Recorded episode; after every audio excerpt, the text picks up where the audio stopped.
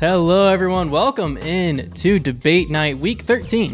Ooh, kinda lucky number 13, baby. Crazy, it's been 13 weeks. Guess what? I wasn't this weekend. I was not lucky. You weren't lucky. All right, let's just get straight into that. So you played a tournament, Las Vegas. Is this your last tournament of the year? Uh, I don't know. I might Possibly. be doing the the.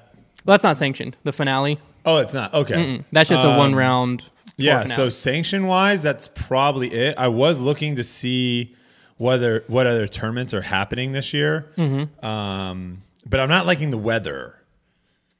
oh, but situation. chilly, yeah. I'm not like there's some tournaments that look like you know possible maybe in like the end of November range, December, but it's it In might, like Virginia area. Charlotte, North Carolina, Oh, okay, Virginia, okay. somewhere in there, like you know within two hours driving distance. But yeah, I think I'm just gonna. I, I think I'm gonna shut it down. I think it's the off season. It's the you go. officially off season.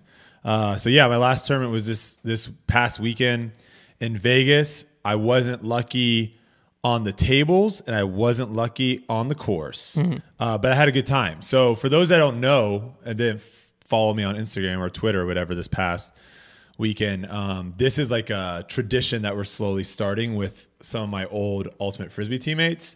So one of my buddies lives out in Vegas. He told me about this tournament that was coming up around Halloween last year and wanted me to come out. I was like, all right, man, I'll come out. You know, he's one of my good friends. So we had a good time hanging out and I got to watch him kind of start slowly getting to disc golf.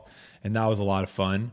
And then this year we ended up having one, two, three more, four, four more people show up, three played. Um, so we had five people total in the event. Uh, and for some, for those listening, uh, you might know Kurt Gibson. He's probably the the most famous ultimate frisbee player right now playing, um, and probably one of the top five best ultimate frisbee players of all time. So he played in MA four. So that Oh was dang! So he's like just getting into the sport. He ended up winning. Oh, okay. Uh, shooting, I want to say he shot like plus 27 or something like that. And then his brother, Chris Gibson, who I played all five years with at University of Florida, he got second. And then uh, my buddy who played in MA3, he got like fourth or fifth with uh, a sandbagger that got first. Uh, this, he like went out like the he like the he's not a sandbagger, but he didn't really know what division to play in. Yeah. and so like he shot like minus. Was it his first tournament? I think maybe If it's his first But he's been you playing, can't- But he's been can't hurt playing a long time. But you're right. First Ah, tournament, you can never hurt someone. They whatever I would have to play. look up to see if he, it was his first term or not. if they've played like two rec tournaments and they smack people around both Yeah. tournaments, then like come on. I'm not sure exactly if it was his first or not, but he shot like he shot like the fifth or sixth best round of the entire tournament or something like geez. that. The first, t- yeah. Um, but it was a good time, and I think you know we're gonna keep it a tradition next year. Uh, do it again. Maybe the Bogey Bros want to make a little Vegas trip. Who knows? We can do a little foundation go. versus the nation out there. I think people would love that. But it's an awesome tournament out there at Sunset Park. If you've ever been to Vegas, it's a it's a must stop uh, location just because you never know what you're going to see out there. It's one of those places. That's awesome. Uh, but yeah, I'm good to be back home. Uh, we obviously have a lot of going stuff going on, and so if you're listening, watching this now, you want to definitely make sure to go check out uh, Foundation versus the or sorry Foundation Nation YouTube channel. Uh, we had a couple videos sprinkled on there. We didn't really know what the channel was going to be. we had no We had some like vlogs on there. Yeah. I think coverage went on there at one point. We just kind of messed around with it. Um, but now we now it has a home. It has a spot. The first video should drop next Wednesday, I believe. Yeah, I think it's on that, and uh, we'll just leave it at that. We're not going to tell you exactly what it is until the video drops, but I'm very excited for it it. should be fun. I think a lot of people, um, I think a lot of people really like it. I think a lot of people are going to enjoy it, and I, I think w- the big thing is it's going to free us up as well to make a lot of content where right now we feel like we can't really make because we don't have a place to put it. Yeah. Well, I also think that it's it's content that will like re-energize us in a way. You know what I mean? Yeah, Not that we're getting bored with what we're doing. We're not by any means. A lot of people keep commenting that they're like every video we come out with, they're like, "Oh, so I see you've officially ran out of ideas." And I'm like, if you could see my you idea the wall, squid? You mean the Squid Games? People were saying that about Squid, that. no, the Squid Games people didn't say that, but like Oh. uh, the disc golf operation, I thought it was one of our best ideas we've ever had. Hmm. People were like, "Oh, I see you've clearly ran out of ideas." Were you getting shocked in that video?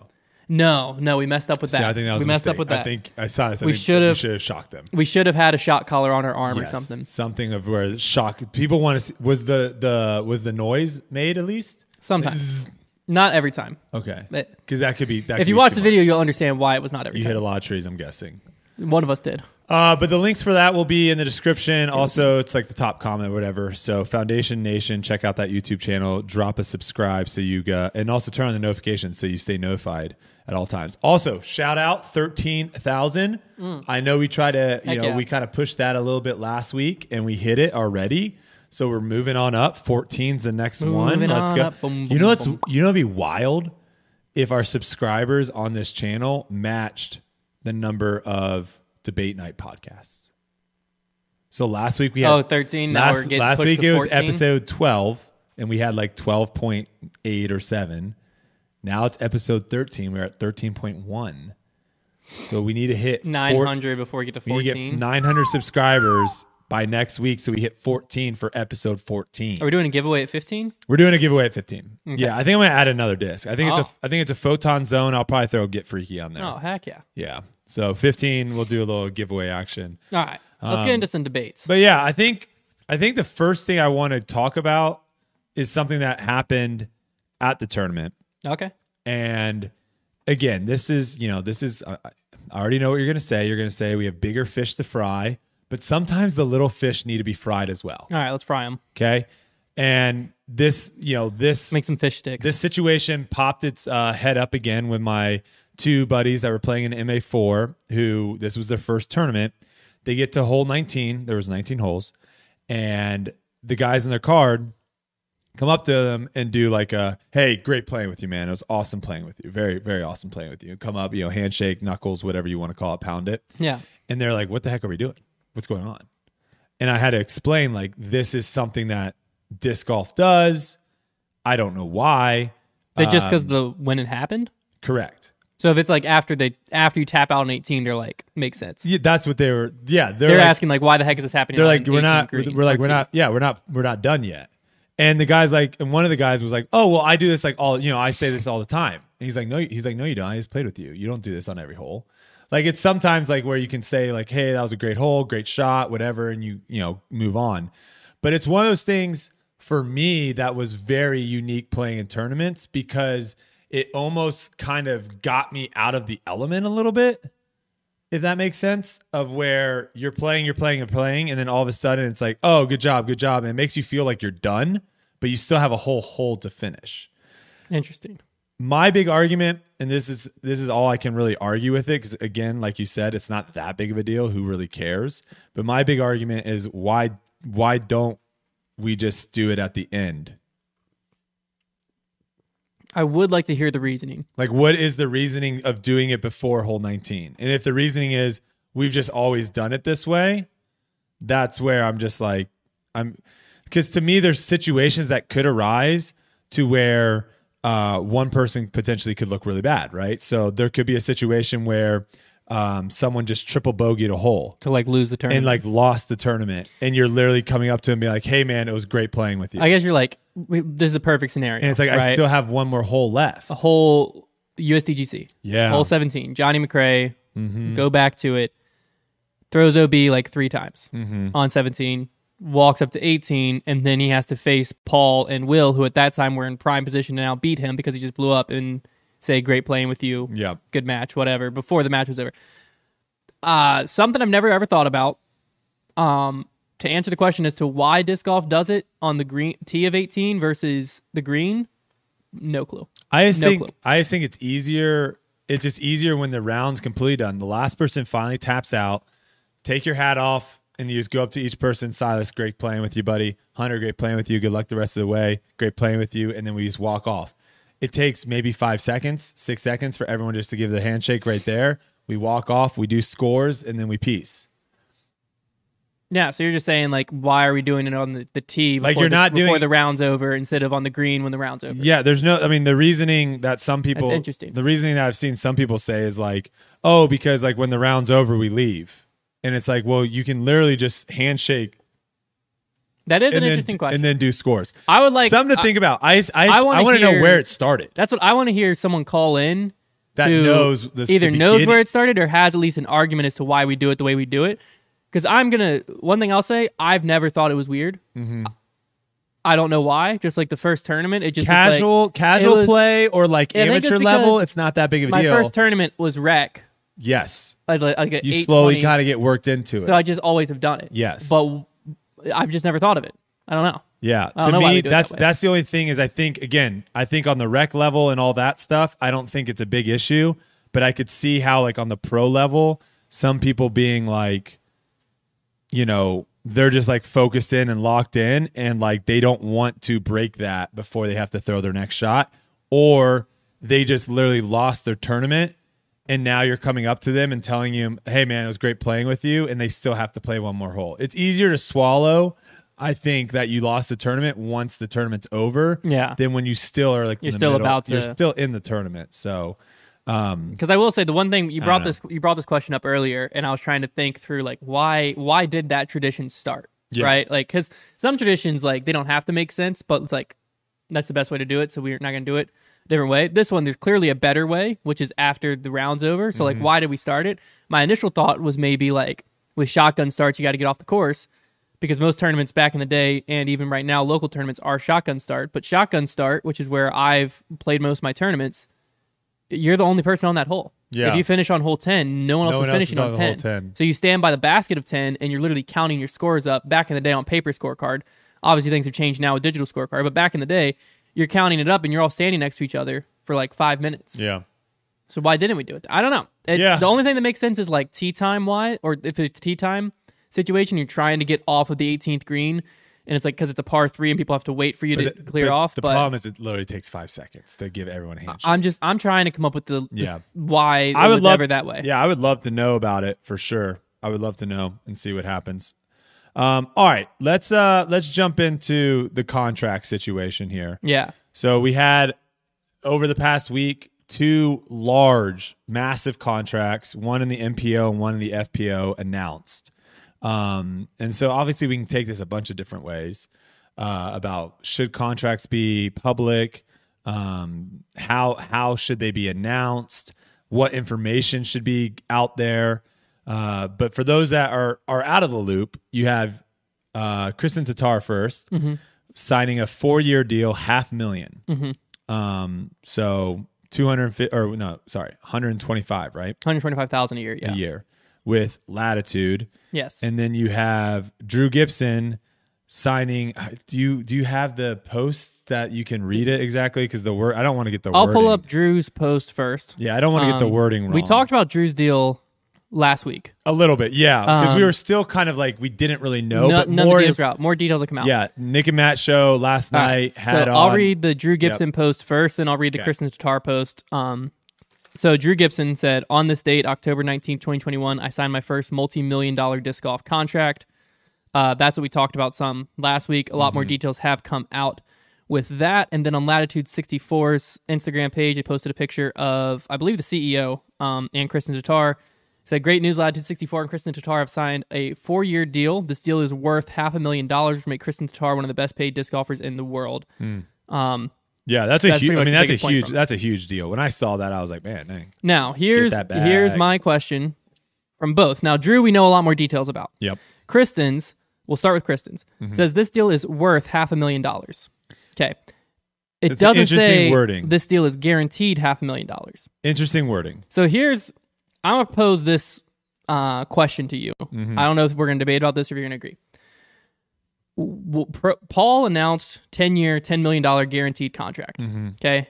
That was announced. I think that started this thing of like, we need to announce players' contracts, right? Then It definitely put. I think it definitely. I would say it definitely put pressure on other manufacturers to actually like step up and say what they're pay- paying their players, because everyone was like, "Holy cow, Discraft Yeah. is paying the crap." You know, to Paul, Yeah. What is everyone else is getting? So I think it definitely put pressure on it. Which so then cool. you have Kristen the Tatar sign this seemingly massive deal, right? 4 Mm-hmm. years, five hundred It, could that be guaranteed? Sure. I feel like they would have said guaranteed if it was guaranteed. Yeah, the worth I think is is is leading So- you to believe that it, it could potentially be worth. So that's the biggest million. question is like if you, it kind of looks misleading to me, right? If I Mm-hmm. say four years, five hundred thousand dollars, it's worth that. Is that saying if she wins worlds all four years, her bonuses could make five hundred thousand and she's getting fifty thousand dollars a year, Mm-hmm. or is it saying she's getting eighty thousand dollars a year with the potential of bonuses to get up to one hundred twenty five? Is it basing it on royalties and estimated disc sales? Yeah. I don't have I don't have that much of an issue with how they worded it. Um, especially because I believe on the FPO side of things, right now one of the I mean, obviously it's happening on both sides, MPO and FPO, but I think definitely more on the FPO side is one of the reasons there is a lack of FPO players right now is because that I don't think the money is necessarily broadcast out as much. So when parents are looking at things to put their their their kids into sports or whatever, or even high school, college age people are looking into you know where they want to go with their careers, it, it's probably not as broadcast out as much as like playing disc golf can be a career. Mm-hmm. And so I don't have that much of an issue with hers. Well, because that was really the she's really the first as as far as I'm I know, she's really the first female to come out with, like, a hefty number number. with a number number that's hefty. Yeah. To where it will catch people's eyes being like, Holy cow, you can make six figures a year playing Well, my golf? question is is for instance, the Drew Gibson example is a much better example than the Kristen Tatar, but they're both similar Mm-hmm. in that the number portrayed might not be accurate. Yeah. So is that going to long? Because I like the idea of contracts being public right now because it puts pressure on companies not underpay players. Yes. But if contracts are public in this way, of where I don't think you can do is it is it going to end up hurting other companies to where it's like a player misunderstands it and says, "Hey, Kristen's getting 125,000 guaranteed a year. Why are you promising 50?" Yeah. When Kristen might only be getting 50 and then have all these incentives to get her up to 125. Yeah, because there could be something like if you win worlds, we'll give you twenty five thousand. Yeah, If you win the tour, if you win the tour, cha- tour championship, we'll give you another twenty five thousand. So you have all these th- things set in place where, where it's worth 500. perf- yeah, performance based. You win a major, whatever, whatever. So it could potentially be worth that much. Um, but a lot of it is performance based, or it could also be disc sale based, right? Yeah. Where it's like every five thousand discs you sell, you reach another milestone, and we get whatever, whatever, right? So what you're saying is true. I think it could potentially backfire for some people because if they look at that as straight up just like, oh wow, she's getting 125 a year, like I at least should be getting 70. Well, they could go into negotiations and and kind of screw themselves out of a, a, potential contract with someone because they're going in too high. yeah. Um, so yeah, I mean, there's a lot of things with it. I mean, I think you got to be smart about it. And and right now, I think what a lot of players are trying to do is they're trying to get a better idea of the landscape of how much value they bring to a company. You know, and I think. I think at the end of the day, that's the most important thing is coming up with something that you are comfortable with and then going out and trying to find someone that matches that. And if they Yeah. want to give you more than that, fantastic. Um, but that's where I think it can get kind of fishy a little bit is if someone comes out and says, Hey, I just, I just signed, um, a $7 million deal and people don't realize that I signed like a 40 year, $7 million deal to where it's like not that, you know, it's like less than what an average income in the United States is, you know? Yeah. If I don't like word it that way, that can be misleading to a lot of people. So I think that's kind of, um, someone did just say that there was, uh, there was an article that says that it was guaranteed So 500. that's what I'm saying is Kristen's there's not enough information out yet to know. Yeah. Drew's there isn't enough information out to know his isn't guaranteed. Yeah. With the the his agent was on the Nick and Matt show And it also Monday. doesn't sound like an athlete's, like an actual athlete's contract. Uh, straight up, what it sounds like is that he's starting a new business venture, yeah. and he signed a contract for that business venture to be fulfilled through Infinite Discs website. Mm-hmm. And they're saying that this business could make millions of dollars, Yes. which every business that starts could make millions of dollars. Mm-hmm. I don't understand the what. I, I guess it's just to get people like us talking about it because that side's working, but it is very Mm-hmm. I don't. I would say I don't think. I think Kristen's contract really helps the FPO side. Yes. a lot. I don't believe Drew's post and announcement helps the MPO side. No, I don't. I don't understand. I'm still confused by it. I don't. I don't understand it at all. Because from what I understand is there's basically a Maybe Drew will call in tonight and explain maybe because from what I understand is he signed a one year player contract with Infinite Disc that's not been disclosed what that salary is.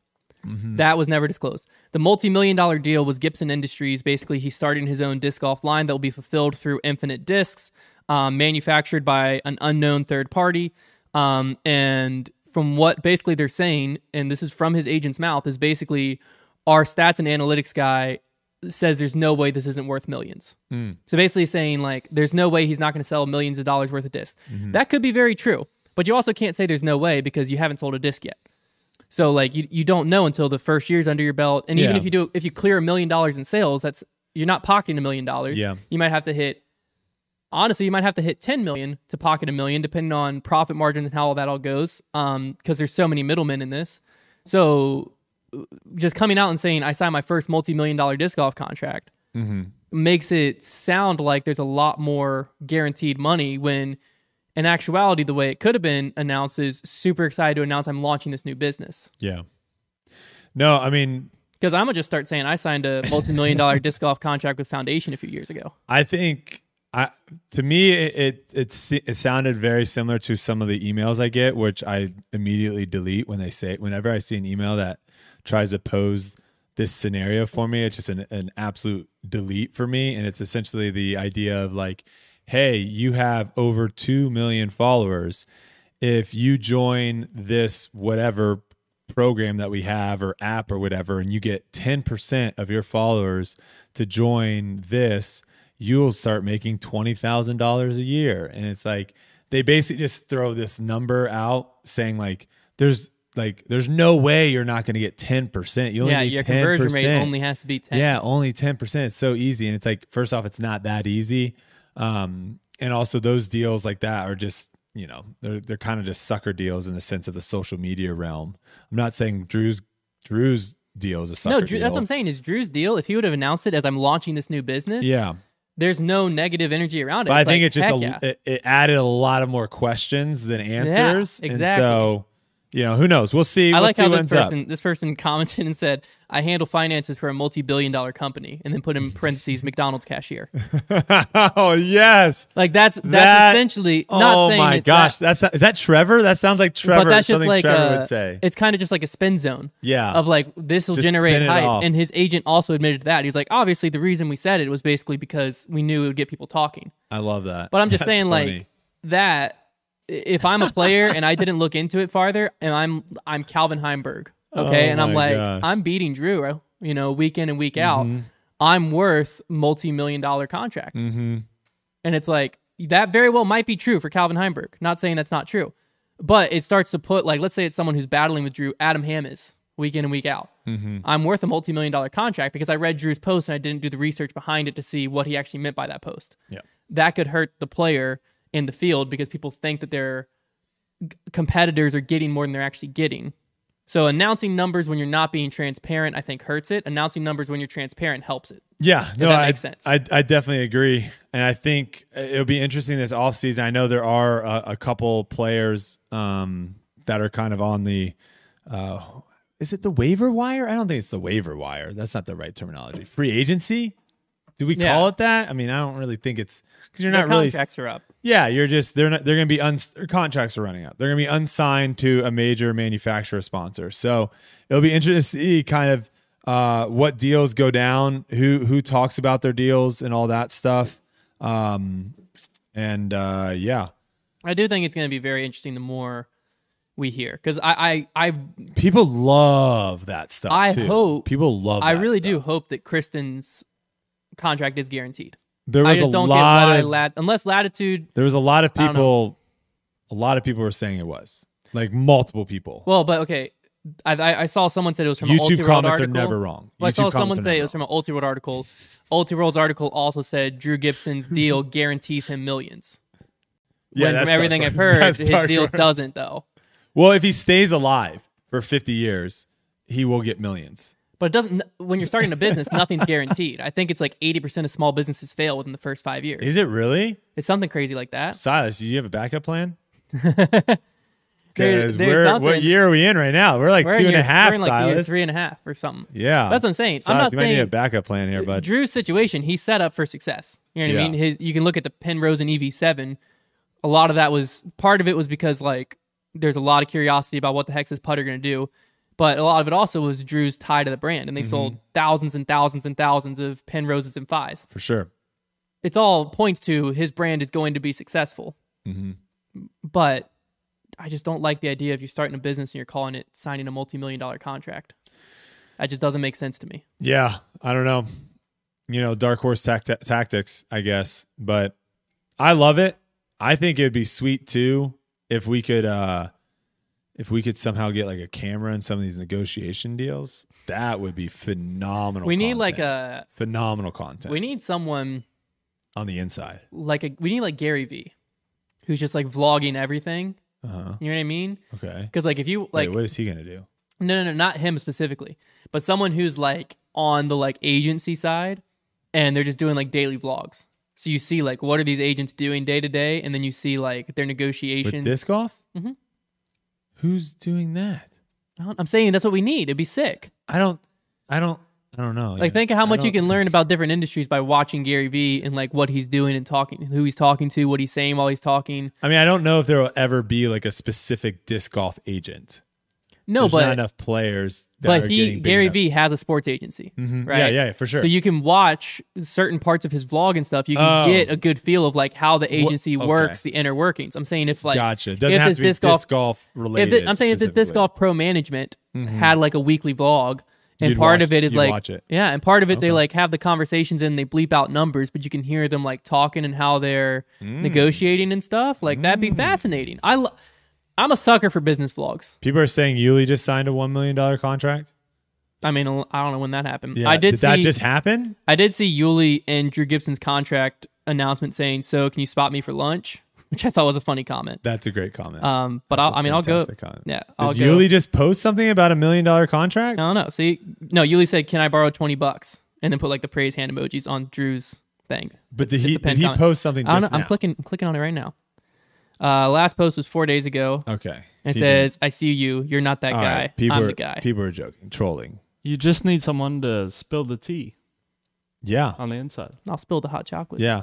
We'll see. I mean, we'll see. I mean, it's it is one of those things that is interesting though because it's not commonplace. Um, it's weird for for disc golf, golf, kind of these individual sports. Mhm. Uh, they're not signed to a team, right? So when you have like your actual team contracts of like, okay, you're signed to this NFL team. This It's like public team, information. yeah, you can see because the salary caps, all that stuff. You can see how much money they're make uh, could make, their guarantees, all that stuff, right? You can see that. The bonus is is normally hidden. Normally the, the that stuff you normally don't see. But then all the other stuff that comes with it, like we have no idea how much Steph Curry's making with Under Armour. No. We have no idea how much uh I don't know, Jon Rahm is making with TravisMathew. Like the actual sponsorships that they get in their sport, Well, that's the weird part. we right? don't know, but like golf only has sponsorships. Yeah. So that's why people view People are viewing disc golf as a team. Exactly. That's why it's like we call it team discraft, team dynamic discs. Yeah. When real reality, there's just endorsement deals or sponsorship Correct. deals. Yeah. Where like discraft's like, hey, we're gonna pay you X amount plus bonuses for you to throw our discs, and if they want to release that number, they can. But there's no, they don't have any. Mm-hmm. There's no precedent that Yeah. that's a number that needs we to don't be. we as the public and media have no right to know that number Mm-hmm. unless the company chooses to tell us that number because that's just like a private deal like it'd be like the same as like releasing salary numbers you know what Yeah. i mean Yeah, oh, for like for like personal jobs. yeah like Like I'm an accountant. There's no re- like Yeah. there's no reason There's I no need reason to tell that, like- people that I make one hundred and well, not even like deer park you have deer park water imagine if deer park was brand. just like Not a brand. Not no a sponsor. Not a but let's say that deer park we have no sponsors this week. No. No sponsors. Deer Park. Hit us up. Let's say the Deer Park was like huge deal. We just signed our new accountant to a hundred eighty thousand dollar a year, four year contract. I- that would never happen. That makes no, No. sense. Yeah. Well, also people don't care about that. You I have mean, to think I- about that too. No one cares. People people care about how much disc care. golfers and athletes and stuff. That'd You you would be paying attention to all that stuff all across the board. I fi- I'd find it interesting at least. You wouldn't spend more than five seconds on Oh, it. I, I highly disagree. You would want to know how much like a local Krispy Kreme manager. You I- wouldn't? No, I could see myself. what if someone was like popping out. off? They're making like No, no, six no, no. figures managing oh. Krispy Kreme down the street. Okay, like, I could see "What?" I could see myself reading some like BuzzFeed article that's like you would never believe these jobs make six figures. Like I could see myself doing that, but I'm not like every week going to be tu- checking in on like um what does a Boeing engineer make? Like what is a I think I've searched that exact thing. I've done I'm it. not even lying. No, I've done it randomly, but I'm saying it's not something that I'm like paying attention to. It's just like it will pop in my head and be like, "How much can you make at Walmart?" And then I'll just like ask it, and then Google gives me a good answer. I don't I, know. I think it'd be an interesting stat. Yeah, it would be. It's just not something that people are going to be like. People aren't gonna be- on the edge of their seat, being like, They're not "Oh my like, god, oh they're my word." announcing, they're announcing this Friday their, oh, Silas's, CFA." Silas's contract's up as the warehouse guy at Foundation. no, I Let's see think people. Would, resigns for. I think people would be interested in that, and I think we may have to film some some Contract negotiation. negotiations? We might have to film some contract Okay. negotiations. All of that's out the window. Trevor might Trevor might hold out. we'll have to see. We'll have to see how Trevor's it goes. like, I don't know. I got I got to hear the other offers. I yeah, he's to. got to, he's got to play the field. So, all right, we're gonna take calls now. Um, Oh, if we're you want, to calls. yeah, we're gonna go calls. I don't got anything else. I mean, nothing really Sweet. else happened. You Love know, I played. Uh, I played three hands of blackjack. Lost all three. We played two. Uh, rounds of roulette. What's the proper way of saying that? We did Sure. two spins at roulette, lost both of those, and then we went to bingo for an hour and I lost every single one. So, you know, my Vegas situation was not good. I mean, I came out winning money, which is good. Um, but you know, it is what it is. When you leave Vegas with cash in your wallet, you did okay. It just was unfortunate that I didn't win a single thing in the casino. Bingo is interesting. I never No, thought bingo- about playing bingo- bingo, for money. Bingo is the place to go if you want a good time because we were there for Good an time, hour and still had, and also hot chocolate that you have right there free. Well, this Free was made drinks. at home, so So it wasn't free, so you had to pay for it. paid very little for this. Okay, but you still pay for It's it. like a grams. we got, oh, a, we call? got a call. Hello, hello. Oh, How you doing tonight? I'm doing great. I never thought I was going to get on. Here I Hey, you made it. Welcome. So I have like, it's kind of like a debate, depending on what side of the coin you fall on. But like, how married to YouTube streaming with the Pro Tour are you guys? Uh, Like- you mean like having it on YouTube and not like another platform? Yeah, like what's stopping them from going to Twitch? I think Twitch is Twitch is an interesting one. Twitch is a very unique um Twitch is a very unique platform in the sense that there is no life after the stream, if that makes sense. So if you go and you look at some of the biggest streamers, they'll have clips and they'll have like their old broadcasts on there, and no one's really watching those uh, in in comparison to the people that are watching it live. Where YouTube actually has a lot of life after broadcast. Also on YouTube, you can create non-live content. So the Disc Golf Pro Tour can really build a solid, solid um, you know content base on YouTube. Well, the other thing that I Yeah. think would be interesting is Twitch. If you go to a certain level, don't they have uh like restrictions on where you can and can't you live would stream? you would end up only being able to live stream on Twitch, which I think is something that you probably don't want to get into. yeah, if I'm the Pro Tour, then like would that factor into my disc, golf, network? exactly. Yeah. Yeah. So Right. Um, have you guys ever watched like the Overwatch League on Twitch ever? I've watched Uh, Rocket League. Yeah, I might have passed through Okay. it once or twice. Okay. So like Blizzard and Activision, billion dollar company, they Mhm. were able to put out uh, I forget what it, was called, but it was like a special viewer. You would pay extra twenty dollars Mhm. on t- like it was free to watch, but if you wanted the good stuff, you pay twenty bucks and you could watch any camera you wanted. So you could watch one player. That's if you really wanted to study that player, you can watch. And I don't know if the capability on YouTube has that. Well, they definitely have the capability of doing that on the disc golf network, and that's something that we might see in the future of where um, instead of you know, let's say they end up you know having three cards, right? You know, they have the lead card, chase card, and the second uh, second chase card, and you really really want to watch someone on the second chase card. I could see them in the future just having um, a stream specifically for that, no commentators. Of where all you're seeing Yeah. is the second chase card, I could totally see that in the future. So they could do that on the disc golf network Like- for sure. okay Yeah. like, I don't know. You guys clearly are way more connected than I am, but push that because I will gladly pay money for that. I love that. All right, appreciate you calling in, brother. All right, thanks, guys. Have a good one. Yeah, I think it's gonna be interesting to see kind of how they go about that because uh, that is something as far as like a pay per view goes. That is an option that they can give people that brings a lot of value. Of oh, your favorite player is on the chase card, and all you care about is watching them. You can keep just the chase. Yeah, instead of like them, you know, th- you see them about to go and tee off, and but then they cut it to the lead card. You can just stay there. I think that would bring a lot of value. All right, who we got next? Hey, this Hello. is Jeremy from Clearwater, Minnesota, calling. What's up, Jeremy? Um, I just so what I think is for disc golfers to become like financially successful, what they should be focusing on is like a YouTube channel and really high quality edits. Like basically, you know, I'm really influenced by you guys because I watch your show a lot. It's a really good quality show. And so, you know, I'll buy a bunch of Brodie zones and I throw them and I like it because, you know, I think about Brodie and I think about disc golf and it's all related to each other. So it's a lot about watch time on YouTube and like the more hooked you can get someone on your channel, I think guys would be more successful on their YouTube channel basically. Yeah, I mean, I, I never think I, I don't think social media is ever a bad idea uh, for any athlete to try to be able to connect with their fans more. It just comes down to time. You know, it, it doing YouTube does take a lot of time, and also potentially like, you know, you might not have the resources to be able to film and or have someone film you or have someone edit. So that's even more time for you to do.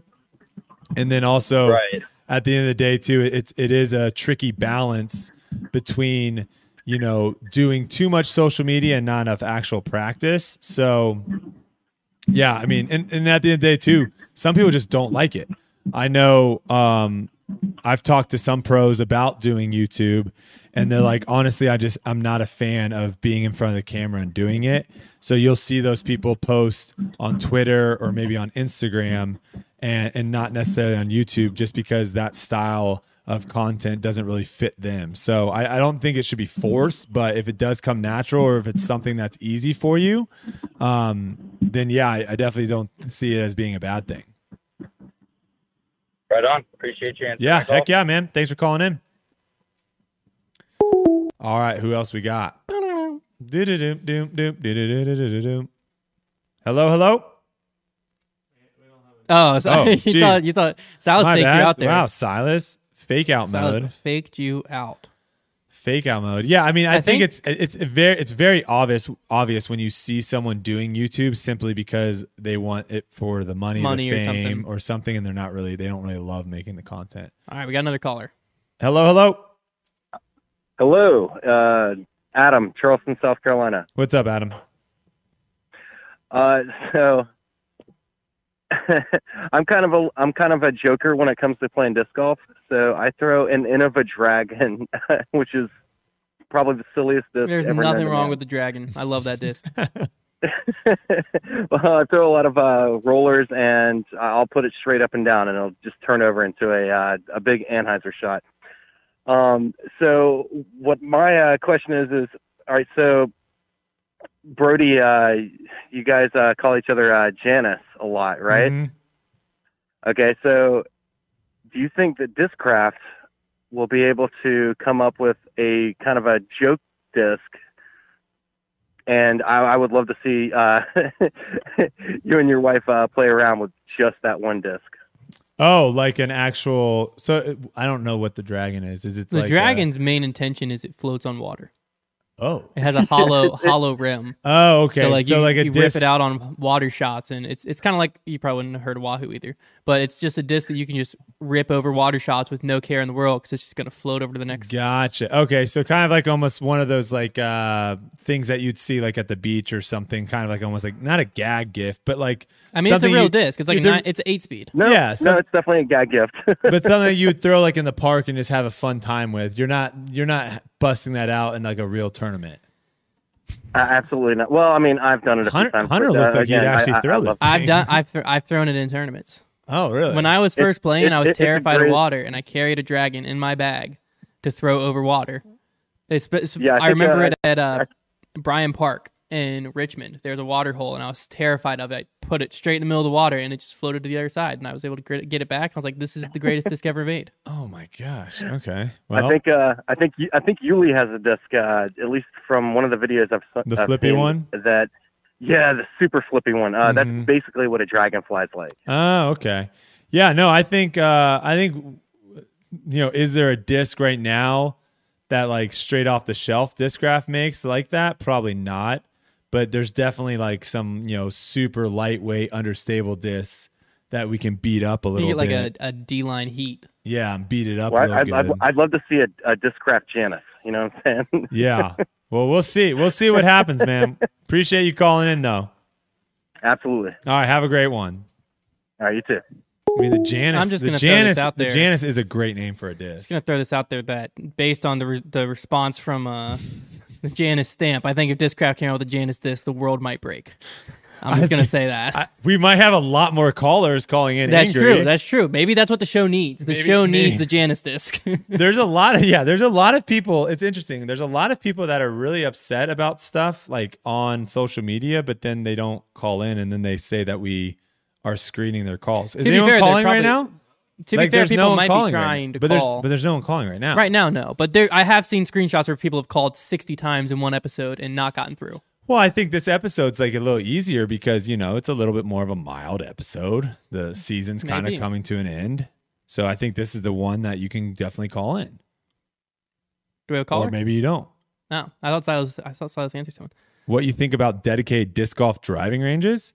Uh, Fantastic if we can have them. the hardest part is like you got to go pick the discs up, That's yeah. You gotta have. There has to be some sort of. like each mold flies different. wait, what if? Oh my god! What if the driving range was filled with backwards moving uh, walkways? That's so. I was about to say my only idea I've ever had that would work, but it's gonna cost so much. Is it's just an at the whole driving range is a backwards treadmill Yes. that you throw You chuck it and then it comes and it back. just comes back to you. Oh my gosh! How much would that cost? I don't want to know. Or you could have like a funnel.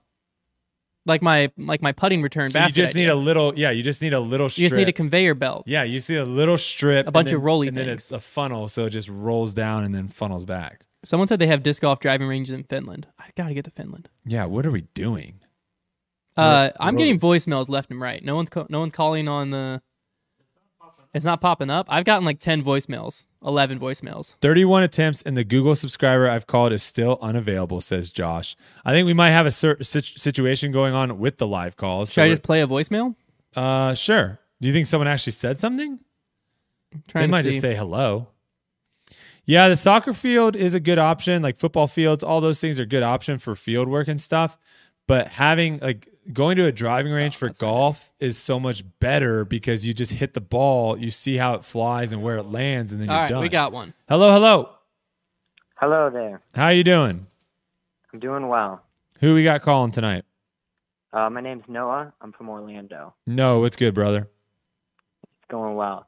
I just wanted to call in. They posted the schedule for next year, Mm-hmm. and I think it's stupid that they are playing the Dynamic Discs Open with all the best pros in the world, and then also playing the World Championship. Very Um, weird. I think it's just really weird. I Yeah. want to hear your guys' take. I I agree with you. We'll see what if Hunter agrees or not. Hunter, thoughts? I think until Worlds has its own course, No. there's not another option. No, I think Worlds is a I think a Worlds is a rotating tournament. I think Yeah, I don't but- think Worlds is going to be a course. I don't So you're saying me, if doesn't- Worlds is happening at Emporia, then That's- Glass Blown Open or DDO can't happen correct. that year. Correct. exactly. Yeah. Correct. You have Worlds. That's tough. Yeah. That's what I think. How's that tough? The, the tough part is where disc golf is right now. DDO, for instance, Mm-hmm. is a massive moneymaker for dynamic discs because it's such a draw for the AM side. Question. Same thing. Question. Will they make more money having Worlds or DDO? Realistically, Mm-hmm. Dynamic discs will probably profit more off of DDO. They're not running Um, Worlds. why like they're can't not. they do AM? There's no AMs at Worlds. Worlds. You don't profit Why off a can't pro have, like an AM tournament? Oh, you're saying all the yeah, they could still run the AM tournament. You don't think AMs would show up though if there was no pros? I think that's a big draw of it. Is It's, the pros? it's a big weekend. You're gonna go to the Mm. the Swedish bonfire, I think they call it, and Eagle's gonna be there putting, and Ricky's gonna be walking up and down the street. But you see our side of it of where I it's, do. it's awkward, where I it's do. like That's where I think that DDO's like, oh well, the, a couple weeks from now they're going to be back here playing for a world championship. Like that's kind of an awkward situation. No, I, I, it is, but I don't know the solution because I don't like the. I, mean, this- don't think disc golf's at a spot like where you can take away these events year after year. Because like in golf, is there ever a major that goes to a course that's also on tour ever? uh, yeah, but I'm trying to think how it works. Like Pebble Beach is the easiest one, but they have the. Uh, that's a great question.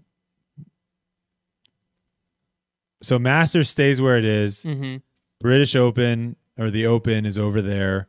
Then you've got the PGA and the US Open. Those bounce around. Like Pinehurst, yeah, there's no, I don't think there's a tour event at Pinehurst or like Bethpage Black, there's not a tour event. And Pebble Beach is the only one I can think of that actually has, I think it's the AT&T. So then on the year that US Pebble Open, Beach is US Open. Do they play both? yeah, that's the question. When's the last time that happened? I think they might. I think it happened decent recently. Yeah, I don't know.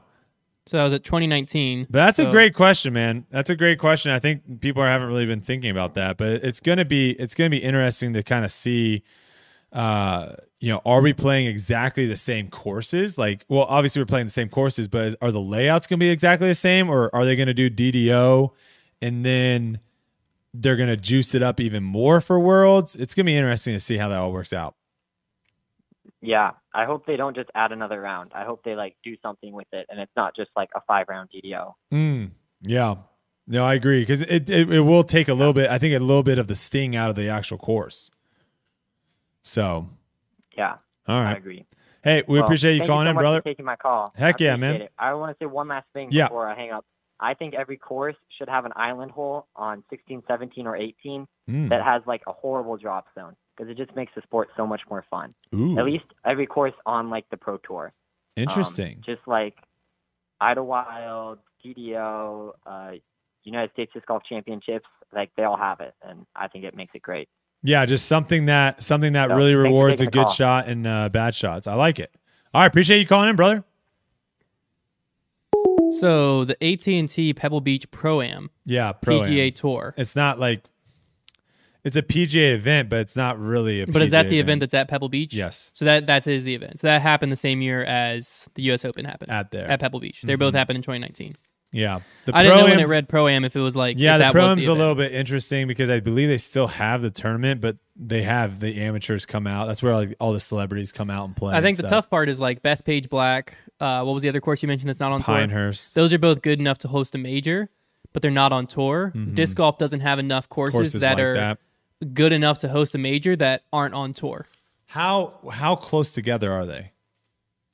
Are the two? DD how close together is DDO time wise, like timeline wise? How close? Oh, is DDO oh, oh, World? disc golf. Okay, let me Are we talking to- like a month, two months? What's the situation? I want to say April and like August, but they just reposted this. Oh, so that's like three, Um, three months from now. DDO Dynamic Discs Open is April 28th to May 1st. Worlds is August 30th to September 3rd. So was that three months? Yeah, just about. Okay. So that, I mean, at, at least there's some time in between for you to breathe a little bit. Yeah, there's one, two, three, four, five, six, seven, eight, nine events in between Hmm. the two. Okay. I see what he's saying though. I see. I understand that. I'm just saying I don't think like- disc golf's there yet. Where like next year it's like okay, Worlds is at Idlewild, and then okay next year that's at Ledgestone, and then next year it's at you know, where you know, I will say the the Utah Worlds this year was unique in the fact that a lot of people were seeing it for the first time, or at least like it's not a turn, it's not a course that you're seeing every single year. Yeah. So, all right, we got one. Hello, hello, hello.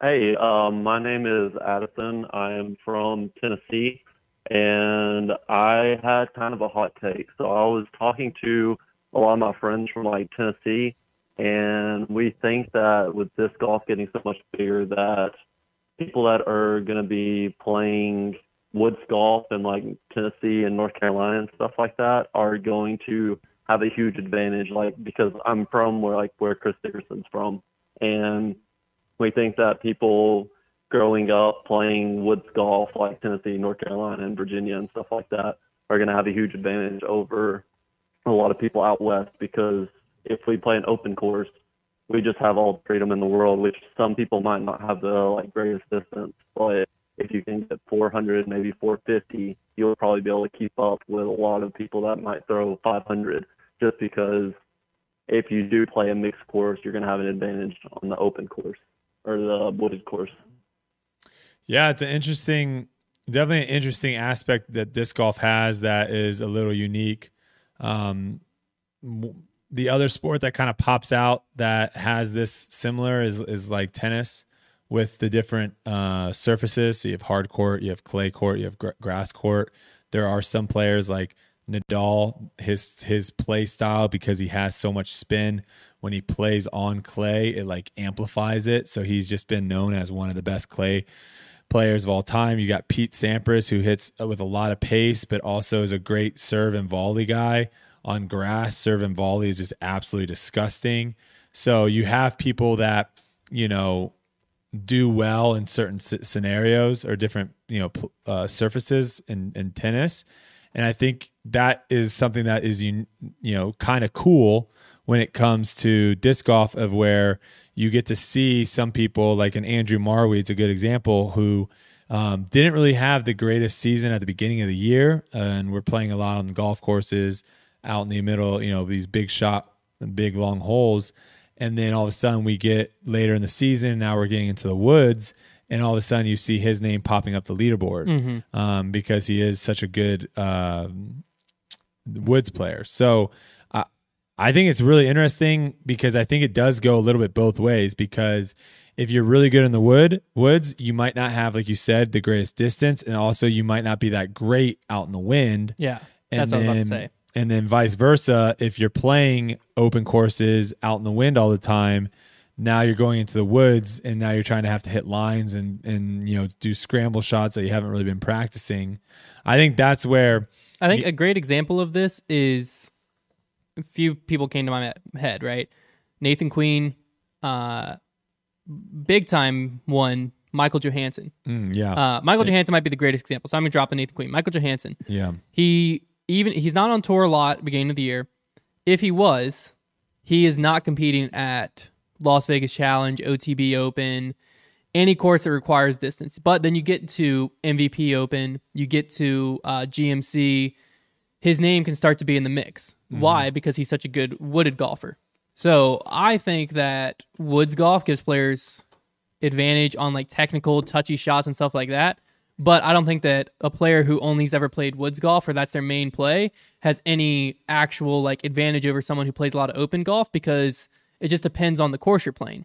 The best players are ones who are constantly practicing both and doing a lot of field work yeah to where they're like for instance paul is has always been one of the best straight shot throwers in the game. So what that allows him to do is woods golf he's very good at because he can throw straight. Open golf very good at because he can throw straight. But if paul only learned in the woods where he's like can throw like flex shots or whatever touchy shots he might not be as good of a golfer versus doing a lot of field work learning different shots learning the wind. Um, it's also Chris Dickerson. A lot of times, you, a lot of people said like he doesn't go to the West Coast. He went to the West Coast a lot this year. He just didn't make much noise out there because he's a he's an East Coast golfer. He is a woods golfer. You put him in the woods, he's going to be better than pretty much anyone in the field. Um, and that's also a course like USDGC. People try to argue that as an open course. USDGC, because of all the OB, almost plays like a wooded course. It has a lot of wind, straight. but you got to throw straight, touchy, technical shots to be able to compete out there, which is why we see James Conrad, Big Jerm, Chris Dickerson, Nate Sexton, some of the best wooded golfers, I would argue. Sexton, just really good at playing safe. Uh, but the other three, some of the best wooded golfers winning that tournament. Yeah, you're not really on the golf courses. You know, you can really unleash some kind of like big hyzers that Yeah. just land in the middle, or you can even get really aggressive off the tee and throwing rollers. USDGC, you can't really do that with how much OB there is. I think with the way the tour is headed, you have to be able to do both. And if you're only practicing in the woods, I you're, think you're going to struggle in the open. I think that's key. Is I think it's going to be interesting to see some of these players that are known for oh, they're really good in the woods, or oh, they only can compete on golf courses. It's going to be interesting to see how their game develops over the two next two to three years, because I don't think anyone that's really competitive wants to only be able to play one style of disc golf to be able to compete. Um, so yeah, thanks for calling in, Wait. brother. Oh, a quick. Uh, y'all, y'all kind of alluded to another question that I thought of. Um, do you because I feel like playing in the if you start playing in the woods early on and get like your kind of technique woods wise, I feel like it's easier to go from being really good in the woods to learning distance afterwards versus being able I can see that. early on and then having to learn how to play in the woods. Yeah, I can see I can see that for sure. You know, um, yeah, that's a, I I thought of it whenever you moved to, which I don't know if that that was one of your reasons for moving to Virginia it was. or not. But Yeah, it was. I thought that. Okay, yeah. yeah, there yeah, wasn't. I thought that could have been it because you have the distance, but to practice all these really tight technical courses, I think could definitely help your game. Yeah, there's not too. too many courses down in Dallas. There's a lot of wooded courses in Dallas, but all the holes are like sub 300 feet, right? So, um, coming up here, there's a lot of courses that I can play that have those long wooded holes that are more uh, consistent with the holes that you see on tour. Yeah, I'm actually in Austin right now, Austin, Texas, for the NADGT. Oh yeah, it's going on this week. Yeah, And- Yeah, and um, me and my friends have noticed it because like the woods here aren't really like woods in Tennessee. Like uh, so, uh, there's a lot more chances to throw over trees and stuff Yep. like that out here. Smaller in, trees uh, out here. So, yep, for But- sure. all right. Well, thanks for taking my call. Heck yeah, man. Appreciate it. Good luck this week. Someone was trying to tell me that Nate Sexton is not a safe golfer. No, no, no, no, no. I think I think they were uh, alluding to he's not like a woods golfer. He's a safe golfer. I think was their argument. They said terrible take that Sexton is just good at playing safe. I think that's that's Sexton's brand. He throws a forehand. He does what he's good at over he- and over, and he puts it in the middle of the fairway every time. Yeah, I think he would be. if someone goes super I think aggressive, he would tell you that. Yeah. If someone if someone pops off and goes super aggressive, Sexton's not beating them. But if they go aggressive and they make mistakes because they go aggressive, Sexton's going to beat them. That's why Sexton, when he was on tour, was a consistent fifth or sixth place guy every week.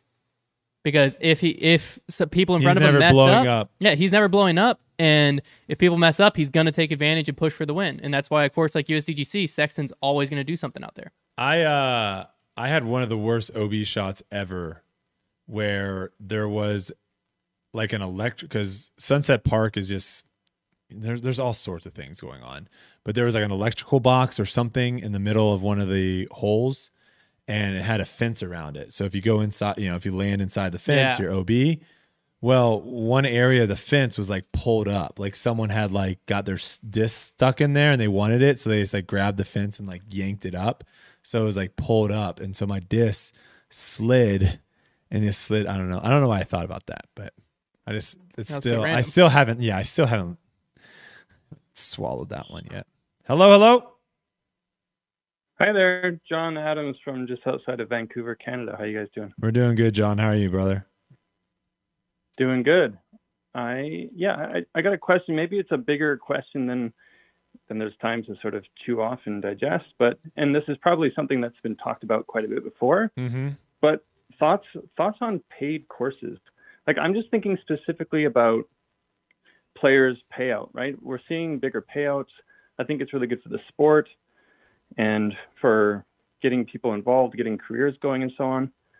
Um, I mean, I don't know about all the moving pieces in regular in- in golf, right? And and how payouts work and where that comes from, but perceivably, could that come from, like you say, a dedicated worlds course or something like that, where it is a course that's just regularly paid for, and then, right? Like, is that a factor? Is that something that could be used to to help pay these players more to be able to get the the word out there more for the the sport and help it grow?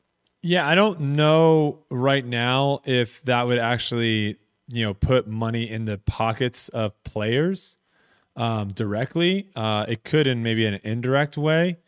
Uh, I think the real issue right now is just space and land for these paid disc golf courses, and and really just also you can't you can't charge nearly as much as you can in golf. So you need to have land that's either way cheaper. your up to your you know your upkeep of the actual course needs to be way lower. Um, I don't know. There's there's a lot of scenarios. I would say though, as soon as uh, it, you know, in, in in any kind of sphere of business, as soon as people think they can make money doing something, I think you'll see it. Well, that's what I think we're getting there. It's slowly Um, there. I don't know if the numbers are necessarily big enough there for people to start I think what'll end up happening is investing is in that just yet. uh, tour courses will start to be more private and pay to play because they'll be like destination courses. You know what I mean? Like where it could be, yes. you can take a trip and go play MVP Maple Hill. That's a pay to play course, Mm-hmm. um, and that's why Maple Hill is so well kept. But I think what's important and what I don't think will change is the free parks and stuff like that that makes disc golf so accessible. I think those are going to be two different things. Mm-hmm. Yep. Um, Yeah. because like having park golf is so crucial to the growth of the sport and the accessibility of the sport, and the reason so much of us play disc golf is because you can go pay twenty bucks for two discs and go out to a course for free. Totally. But then when you get super into the sport, I do think it's important, not necessarily for the growth on the player side and paying the players, but for the growth of the tour because the courses can be up to a c- certain standard. We can have full control over the properties. We can make sure that Right. the cell service is good out there. They can be a dedicated pro shop Yeah. and stuff like that. I think pay to play is the future of the tour, but not necessarily the future of the entire sport, if that makes sense. yeah, I would Yeah, yeah. on, on to piggyback on that, I would say that you know golf has their public courses, their semi-private, and their private courses, right? I think disc golf. I don't think I don't think they'll ever be able to have like a private course where you know they have a hundred members And only those members those play. only those members Yeah. get to play. I think the setup will be kind of what you're talking about. You'll have those public courses that are at parks or whatever, and then I think you I think you can slowly get into like what Maple Hill is. Well, they're not even there right now. They're just they're just like almost like a, a mini golf situation where you just show up and pay. You can pay for memberships at Maple Hill year round. what do you get from your membership? I, I don't know that fully, but I know you can pay at least year round, and it's like a discounted rate Yeah. versus if you're paying for round per Yeah. round. Uh, I was talking more like of potentially having like amenities and other things. Yeah, I don't know that wise. Like you have potentially like a locker where you can keep your discs, so that way if you're coming from work or whatever, you don't have to keep your discs in your car. Like other things like that where you're paying your membership because Yeah. what you're basically saying is like, hey, the round is ten dollars, or you can pay, you know, ninety dollars for ten rounds. That's what you're considering membership right now, right? yeah, I don't know what the rates are, but essentially, yeah, it's like Nothing a, else is you coming- can pay like yearly. You're you not pay your getting yearly upfront. You're not getting a, a you know a preferred parking spot. You're not getting Not that I know of. yeah there's not other things that are in type so i think that a semi-private kind of uh thing could could potentially happen for sure Yeah, That'd be I fun. certainly Don't I don't like the idea of paid courses, right? Like like you say, it it really makes things accessible to have it free, to have it to have these park courses. Mhm. So I certainly don't like the idea, but yeah, like if if pay, if having a pay uh, per play sort of course makes it so that courses start getting better. I mean, there's a lot of awesome courses, right? But like to get them to a next level, not just amenity wise, but like course design wise, like I, I don't think we've hit a ceiling on course design. There's lots of discussion around that too, right? But yeah, I, I think in general, yeah, I don't know. Just yeah i mean you just- really just i was just gonna say you really only need probably one or two people to be able to keep a disc golf course like in like in play like you Mhm. don't Yeah. need a full 15 20 person maintenance crew to make No. sure the course looks good yeah. If they're constantly working on it, you don't Yeah. need a big crew. So you could like that to me that could be something that could be really cool of like right now everything is really reliant on volunteers, right? Like the local community for those people to keep the course in shape so that when the disc golf pro tour comes up, it looks good. I mean, it would be awesome if, you know, a course had two full-time employees and their main job was just to make the course look good all year round. So that when that way when the disc golf pro tour rolls into town, they're like, "Dang, we basically have don't have to do anything." We just got to put our banners up Yeah. and call it a day. So I like that idea though. yeah. Cool. Thanks, guys. Heck yeah, brother. Thanks for calling in. Have a good night. Trevor and I were talking about that would be a sick thing for the PDGA to invest in. Obviously, they have the IDGC right now, but that's at a public park. Mm-hmm. But if the PDGA like made their headquarters a like tourist destination where it was like the most immaculate disc golf course, Mm. and like PDGA paying members get to play there for free, non PDGA members can pay to play, Mm-hmm. uh, and then that could be the site of a the Champions Cup Masters minus the match play. Is it Masters Cup or Champions It's Cup? the Champions Cup is what they're The calling Champions Cup. The Champions Cup. Get rid of the match play stuff and have it there every year. You know what I mean? Kind of like it's what WR Jackson and Steady Ed and all those courses are, are supposed to be. But as far as I know, PDGA doesn't own that property. I could be wrong there. I just remember WR Jackson, the whole course got logged and they were kind of upset about it, and they had to like redesign the holes. Um, which I don't think that was the PDGA's choice, which makes me think it is the Wildwood Park property. But I don't know. I'm just I just think that that'd be kind of a cool idea. I will say too before we bounce to the next caller, I will say me and Kelsey when we got off the course yesterday, there was a couple that has like they're doing like a a road trip. Uh, I don't know where their final destination was, but they stopped here to play New London. Oh, so like nice. that's you know they're from Texas. They drove. They're, Oh, you know, wow. they're go- I don't know where they're going. They might be going up to New, you know the, the Northeast somewhere, uh, but they specifically stopped here to play New London, and I think that is potentially something that I think more and more people you'll start seeing them as the disc golf pro tour continues to grow. These kind of destination courses that we talked about in previous uh, podcasts, I think those are going to get more. Those courses are going to get more and more popular in the sense of people wanting to travel to play them Yeah. because they have seen them on on uh, on tour. So- uh, interesting uh, extra bit of information going back a few points to the DDO Hmm. Worlds debate. Uh, we do have the course designer Eric McCabe providing information live saying Jones Gold is going to be redesigned for Worlds, so the course will actually be different. The Jones Gold like between that. DDO and Worlds, I so like it that. won't be the exact same tournament. I like even though it might be the same course. Yeah, I like that a lot. So it'll feel a little bit special. Maybe they'll have a little, like a few little wrinkles in there, and uh, hopefully beef it up too a little bit. You know, so we'll so see the what- same location, technically the same park, but th- will be different. Yes. Okay, I love that. I love that. So there that. you go. Very good. Very good insight. We got another one, Silas.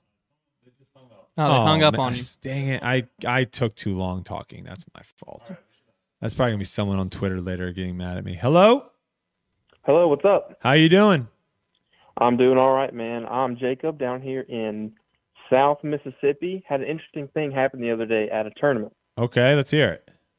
Uh, so somebody um, was on the uh, main card in the second round and brought some spider tack to throw a disc with to get a little more grip, a little more um, pop on the disc, a little more spin and things like that. Okay. And uh, basically, what happened was at the end of the round, there was this big debate of is that a performance enhancer? You know, what what does that kind of look like? Yeah. Because you think about the PDGA rules and stuff like that. There's no this is okay, this is not okay. There's no even rule, really rule for something like chalk or, or anything like that. So it was a tournament call, and they just decided that you know whatever the uh, you know TD decided was kind of what they went with, and he decided that it was okay because there's no rule to um, to really uh, I guess circumvent somebody doing that. So I was curious if you think something like that will kind of make its way into any other form of like bigger tournaments or anything like that. Or what does it look like? I mean, I would be surprised, to be honest with you, if it if players weren't already using it on the pro. You think it helps that much? I don't think it hurts, especially like a rainy round. Yeah, I could see Rainy for sure. I believe Paul did a video testing it, uh, where he tested several different grip things, and his thing was he felt like his forehand could get more, a little bit more like pop with certain ones. I don't know if he like liked it enough that he was going to use it in a round, but it, there's nothing illegal about it right now. Yeah. And when Trevor and I talked about it, we talked about it on Grip Locked a while ago. Uh, it might have been when Paul's video came out. And I'm actually very curious to hear your take on this. 'cause I don't think I have. Um, our thing that we came to the decision of is in other sports, the reason it's such a big advantage is it's directly against your comp- competitor.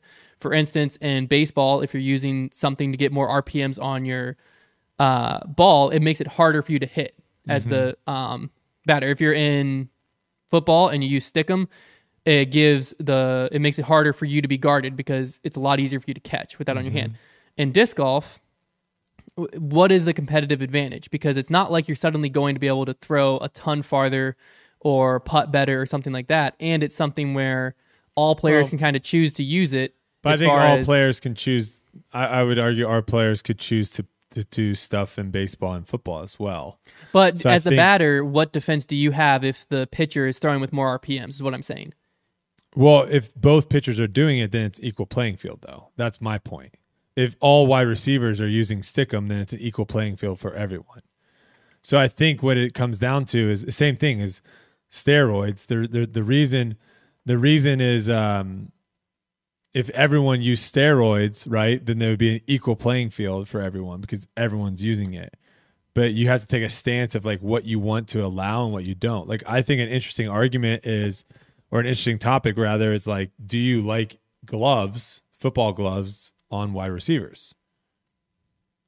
Because have you have you I've I've have yeah, you I- used NFL gloves? I think I think I can catch almost anything. they are so sticky. Now I couldn't catch with how fast the quarterbacks are throwing in the NFL. yeah. But I could I could look like Odell Beckham in my backyard with my dad throwing me a football. Those That's gloves sure. are so sticky. It's unbelievable. Um, to where it almost makes it to me think like, man, it might actually be a lot cooler if you just if you just weren't allowed to wear gloves in football. I don't and think now so. you have to It'd be catch more boring. Now you have to catch barehanded. So Well, it make it it'd make it a lot more difficult. here's the question: Then, if you're going to make the rule, where do you draw the line on substances on your hand? No, th- that's with the disc golf one. That's such a tough one because it's like you you have to. The only way, the only way of really like doing it properly is by saying these all these substances are not used. You have to like list them off. So then, like, because if you just leave it to objective of like any sticky substance isn't allowed, it's like okay, like what? I think that's just too open ended. I'm not necessarily. I'm saying like if you could say like added grip enhancers on your hand, then the question is chalk- like, is like- chalk going to be allowed? Yeah, like my my sports sack is an added enhancer, hundred percent. Yeah, so that's what I'm saying. Would that be outlawed in the same sweep of rules that outlaw spider tack? Yeah, it's a, it's an interesting one. I don't know. Personally, I don't think it's as much of an advantage that it, there needs to be a rule against it in my eyes. okay, so it doesn't add add- it doesn't add enough. I don't think it's making players that much better. gotcha. If that makes sense. I think all it's doing is allowing them to throw up to their potential. gotcha. Of like okay. when it's when it's rainy out, if I'm able to get my hand fully dry and hold onto the disc and you're not, I don't see that as a competitive advantage. Um, because it's not like I'm I am now able to increase my distance from 400 to 500 because I put something on my hand. because you could also get real nasty within like get the natural pine sap. You know what I'm Hmm, saying? That's too sticky. like gotta you just, be. You just like you're just like I'm just gonna post That's up. o- way too sticky. I'm just gonna post up over here. I've done that by accident. Never make that mistake. but I see I see the spider tack like like um when golfers wear golf clubs. Mm, You know? Uh-huh. Yeah. Same type of thing, yeah. No. Right? So there are different gloves too when it's raining in golf, as well. What about like friction gloves in disc golf? Those are allowed in tournament play. I think that will make you worse, so I highly advise those. I'm just saying they're they're allowed in tournament play. Yeah, I highly advise every pro to wear those gloves and throw. Do it. It will make you make me make it easier for me to potentially beat you. One- I don't I don't that- like friction gloves Uh, for for discs. Sorry, go ahead. One thing that I would add to the conversation is if you remember, was it two years ago um, at uh, the Santa Cruz, I think second round, it was like Wysocki. Oh, the um, terrible round, you know, yeah. Yeah, the the terrible rain round, right? If you get um if you can't keep your hand dry, like none of those people, none of those guys could keep their hands dry, and you can get some uh, tack that really just allows you to get that extra grip where you can hit those lines and, and things like that. Um, in those really really bad conditions, and somebody thinks like, oh, it might rain today, I need to bring this, I need to grab it, and somebody else doesn't. I think that especially is one of those cases where you need to have kind of rules It all has to be a, a level playing field in that way because that's a, a very very big advantage, especially in that round. You know, I mean, what Paul three putted, which has never happened Yeah. the history of ever. Well, I know? think So there. I think caddies. I don't know if that round would ever happen again now because I think players are starting to realize that having a caddy when it rains is Crucial. incredible, incredibly crucial. I think you also start seeing too where caddies are actually like standing over you with an umbrella while you're while you're about to putt and then literally walking away as you're like almost in your putting motion uh, to try to keep your hands and disc dry. So I think I think you'll start seeing that happen, but I just don't think the idea of like right now there's so many other things that are difficult for you know we're talking about you know slow play right you know last week we just talked about um gannon taking forever and getting called on and stuff and i think that's a real problem right now in disc golf is just how slow uh how slow the sport is mainly for spectators as well so the idea of like someone sticking their hand in their bag and getting a little bit of a substance on their fingertips and like people trying to figure out if that's legal or not i just, I just don't think that's even feasible at this point right now No. but i think maybe down the road for sure there might be some you know I could see them. I could see it. them outlawing it just because like it makes sense to outlaw it. but there's definitely I just don't see a are- reason behind it right now, and I also don't see how you can effectively do it, like you just said.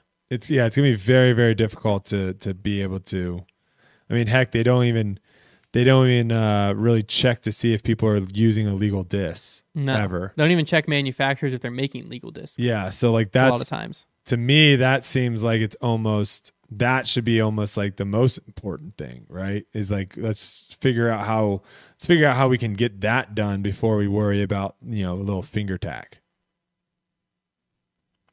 I got you. I, I really appreciate uh, you taking the call and answering. I'm actually the guy from a couple weeks ago that uh, y'all called the popcorn guy. I tried to ask the same question forever ago. I don't know what was wrong with my phone. oh well hey i'm glad you got got got it called in now man Yeah, man, I appreciate y'all. yeah of course brother have a great night You too. you know it'd be wild if we get our first female caller We never had one. I've seen people on Twitter say they've tried to call in. i have seen some people i don't think we've ever had one No one got. i could be wrong All right, We got Uh, someone. here we go could it be hello hello Hello, I'm here finally after 300 calls or whatever it's been. Let's go. Welcome to the show, my dude. Okay, um, so my name is Noah from Michigan, What up, Noah? and I would prefer. I know Hunter loves to talk about increasing purse money, and I don't doubt that that's. I don't. I have no doubt that that would be great, but I think what instead sponsorship money should be used for is building proper infrastructure, because you can get purse money much easier than you can get infrastructure money. And infrastructure money would, in turn, by building a better product and building a more professional broadcast and all that stuff, you're going to get more money coming in. Mm. I, I just think that would be better. I'd to your opinion.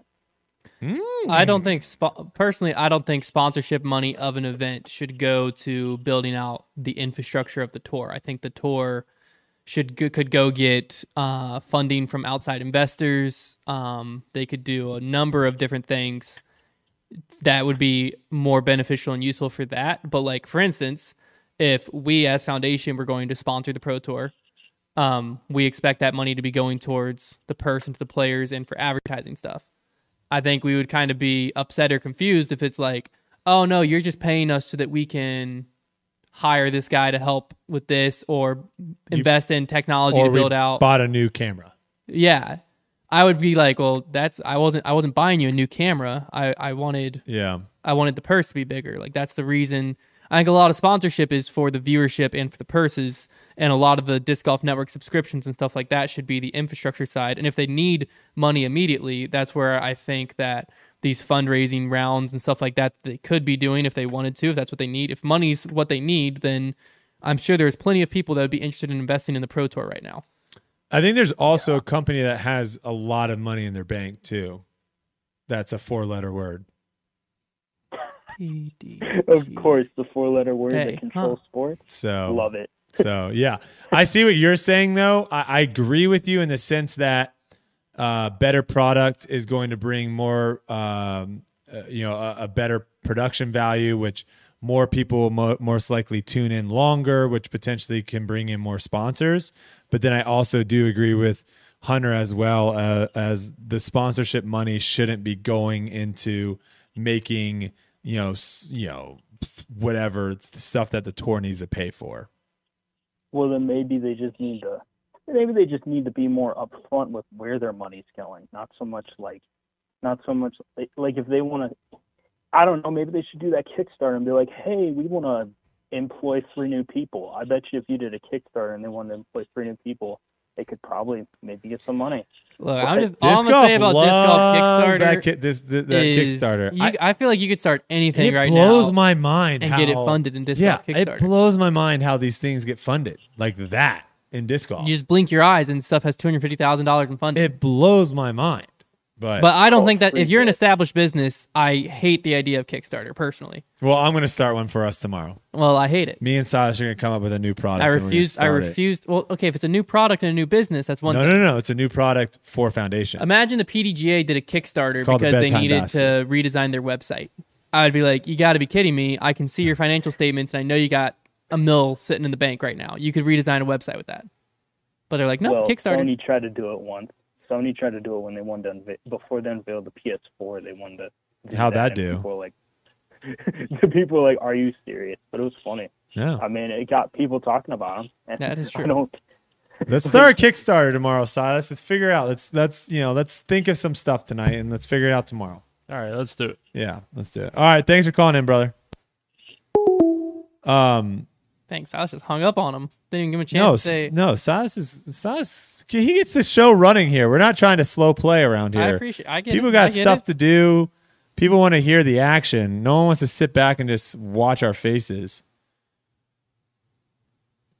I almost didn't get the four-letter word with a lot of money in the sport. I knew you'd eventually get it. I really, I knew it immediately. I just Yeah. wanted, to, I wanted to spell it out. Yeah, we got one. Hello. Hello, how's it going, fellas? Oh, we're chilling. How you doing? Doing great. So first off, huge fan. Second off, um, I'm actually from Utah, and I thought the world was awesome. I know that's probably not a super common take, but I especially enjoyed the round at Fort. Do you feel like like the round at Fort was an issue at all, or did you feel like the the rounds on the golf course were the biggest issue? Yeah, I would say the golf course definitely had had more issues than the fort. I like the fort a lot. The only thing I would say that is that was probably the biggest issue with the fort was just the space for spectators. There were multiple holes that spectators couldn't even actually uh, see or or walk or you know be a part of at all. And I think that's a real issue. Um, and then there's like some small, minute things as far as like some drop zones, some mandatories, you know, some stuff like that where, you know, you kind of take it, uh, you take away a little bit of like the people that threw good shots and the people that threw bad shots. You take away that gap of like actually being able to gain strokes on that. Um, but besides that, I would say the biggest issues with the fort was simply just the fact that, I mean, 17, for example, you couldn't, you couldn't watch 17. Right. So 16 electric, awesome hole. 18 unbelievable hole, incredible. And then 17 right in the middle, you're just like chilling. Like you can't see it. Right. So, you know, that that's rough coming down the stretch, especially you got to be able to see the last couple holes. Right, for sure. I have one follow up question. Um, do you think that, I mean, obviously it sounds like Utah is kind of being like rid of in the Pro Tour slate, which I'm definitely bummed about. But do you feel like if they put, uh, instead of being on a golf course, if they put a resort course in, like at Snowbasin Ski Resort, that would change things? What are you saying like the fact that the Disc Golf Pro Tour doesn't have an event in Utah this year? Yeah, exactly. Have they, have they had one in years The Utah past? Open, I believe, was a pro tour. I mean- yes. Oh, it was? Yeah. Okay. So it wasn't and even if it wasn't, wasn't a Pro last Tour, year it was because of Elite World? Series and yeah. I don't know if it was an ongoing one every year, um, but I know the Utah Open last year was an eight tier. Like the one the the year that Ricky won it by throwing an ace on the last hole, that I think was that was a like Pro a pro Tour. tour event. I believe that was a pro tour event. Interesting. Yeah, I actually don't know why. Um, I think the Fort itself can hold could hold at least a silver series. You know, a three day silver series. I think that course can. Like I said, from the playing aspect, there was only a couple things that Well- I wasn't a fan of. Yeah. But you know, I think the Pro Tour is is trying to be smart about, you know, like the caller that uh, called in before you about the infrastructure and making sure that the Wi-Fi is, you know, the connection speed and all that stuff is there. I think the Pro Tour is definitely leaning towards places that they can kind of run the same event over and over again. And so that way, if you're a fan and you're showing up, you know what you to expect. Well, I think also the thing we're running into in disc golf right now is there is just so many courses that could host pro tours that there's going to be Some a lot of out. courses that just don't get heck don't even get A tier, Silver Series, or Pro Tours, even though they're good enough quality for all three. That's going to happen as the sport continues to grow. It's like there's just going to be some great courses and some states. Like I don't know if Virginia's ever had a Pro Tour event. I don't think we have. Not even a Silver Series. We normally only have one A tier a year. We didn't even have that last year. But I think we have some insanely good courses with Lake Marshall, uh, the Blockhouse. Uh, I think a lot of it just has to do more with like And- what's around. Yeah. Like I well, think and also that's- how it that's flows in the schedule. Yeah, of course, of course. But you're never you're never going to get a, a big, you know. I love New London, but that is a question mark for some of the holes as well. Is how do you handle hole one? How are you handling uh, four thousand spectators on hole one? Yeah. Well, I think I think that is a question for ninety percent of disc golf holes. for the for the wooded ones. Yeah. Yeah, like how do you how do you find a way of, of dealing with that? And I think I think the solution, you ready for the dark horse solution? I think the solution is to like have the fort had this on a couple holes where it's like there's a path off the fairway. So you go, you know, hmm. fairway and woods for like 10 to 15 feet, and then 15 feet is a cleared path. New London has that on Some of the holes. I'd say sixty percent. Yeah, some of the holes. Hole one doesn't have it. Hole one doesn't. Hole but by the two time hole, kind of- hole two does the high Hole, whole way. hole two kind of does. So I walked it, I think I think th- yeah, I think that's the the secret with woods golf is you can't have these people chilling five feet off the fairway in the woods. And you also can't fit like hole eight at USDGC. You can't fit two thousand people into a sixty foot wide fairway. Yeah. No one's gonna be able to see anything. Yeah. There's gonna be twenty people that see. Yeah, exactly. It's definitely it's definitely interesting. Something that, but there's gonna be plenty of courses that are great caliber, great location that just won't get pro tours. I'll tell you this though, I would love for a big event to get, get back into Utah um, because I I did love playing the fort. That was one of my top courses I got to play last year, so I I, I enjoyed that course a lot. Cool. Thanks for the uh, for the insight. You guys rock. Heck yeah, man. Have a good one. All right. We got other calls lined up, Silas? Okay. Lines are open. Lines are open. Lines are open. When are we going to do our first like call-a-thon? Is that a thing? Is that what they call them? Call-a-thons? Isn't that like they raise money for like charity? Yeah. Is it a call-a-thon? That's not the right. Telethon? Is it telethon? Yeah, where people like call in. We all each have our own phone set, and you call in. You don't know who you're gonna get, and we're like, "Hello, how's it going?" And then you like say how much you want to donate, and we take down your payment information, and we raise a bunch of money. That'd be fun. No, I think it'd be fun. Hello, Hi. what's good? Hey, my name's Alex. I'm from Wisconsin. What's good, man? Hey, I was just calling um, to talk about you know sponsorship for the Pro Tour Okay. and what my idea was. Oh, let's hear it. So, you know, they have like you know in in NASCAR how they have like you know DoorDash, Uber Eats, and Grubhub sponsoring them. What about the Pro Disc Golf Tour reaching out and maybe getting that to happen? You're saying like those specific companies? Well, yeah, like all the like service applications, like whether it be Instacart, Postmates, Grubhub, DoorDash, you know, you get all of these people that, you know, they their main priority is being out on the road. Their main priority is, you know, making deliveries to people in the community. Mm-hmm. But what it helps is gets you out of the house. You're already out there working. Then you can go offline at any moment, and then you can go disc golf because you're near a course. And I feel like it could really help a lot of people in the community, you know, find another alternative to make money and still be able. Oh, you're saying those people work? You're saying pros become drivers? Is that what you're saying?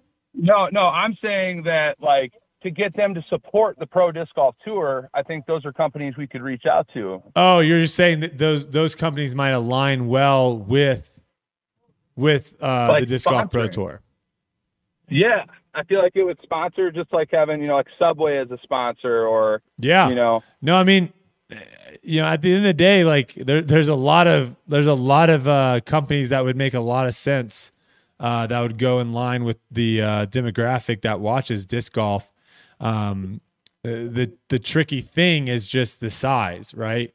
And uh, these companies, especially the ones that you were just talking about, Grubhub, DoorDash, these are massive, multi-million dollar companies.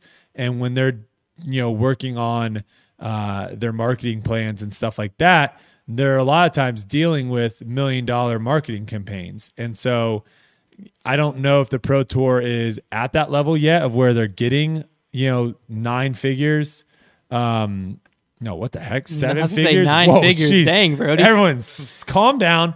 Calm down. Uh, seven figures yet for, I mean, I'm guessing they're probably in the range of five figures for most of their sponsorships. Um, maybe six figures for some of the, the bigger ones for the entire year. I don't know exactly, but that's the only issue is when you're talking with these massive companies it right now i just don't think the eyeballs are there that it makes it even makes sense for them to even spend the time to come up with a marketing campaign because that's the thing is when i was doing a lot of stuff on the ultimate side and even on the social media side to me it's like a no-brainer for sometimes if it's like dude just like if this company just gave us $50,000 like it would be so good.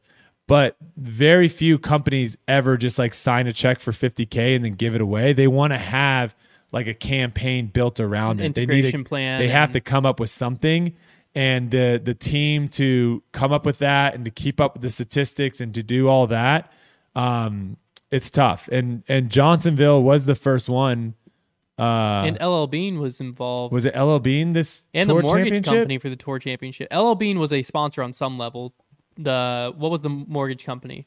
I'm trying. To They're a big company. It was a the company mortgage that- company It wasn't. big company. It wasn't Rocket Mortgage, right? No. Okay. But it was one that I've seen commercials for on yeah, ESPN. you've heard of it. stuff. So I think it's starting to get there for sure. Like last year, I don't think they had any big companies in disc golf pro tour sponsorship. Not that I know of, Yeah, no. and so I think it's definitely starting to get there. And I think the more Guaranteed rate. That's the guaranteed rate. Yep, yep. And I think the more, uh, and, and these were all just at the tour championship. So my guess is the disc golf pro tour did a really good job of Well, I think a big draw of that is they it's guaranteed on ESPN, and they probably had the this is how many views it got last Yes, year on ESPN. They had, and they blah, blah, probably blah. were pushing that at the beginning of the year of this is what we're we're trying to get something here. Yeah. I think the big turning point is when you see a guaranteed rate, Johnsonville, something like that, sponsor the actual tour, Mhm. and then they're they're potentially like you know they're they're they're on board at at most of the tournaments. Yeah. and then you have you know. And then I, go ahead.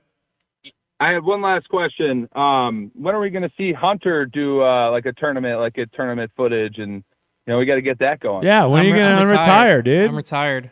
Him and Trevor sir. retired, but I, I think they need to.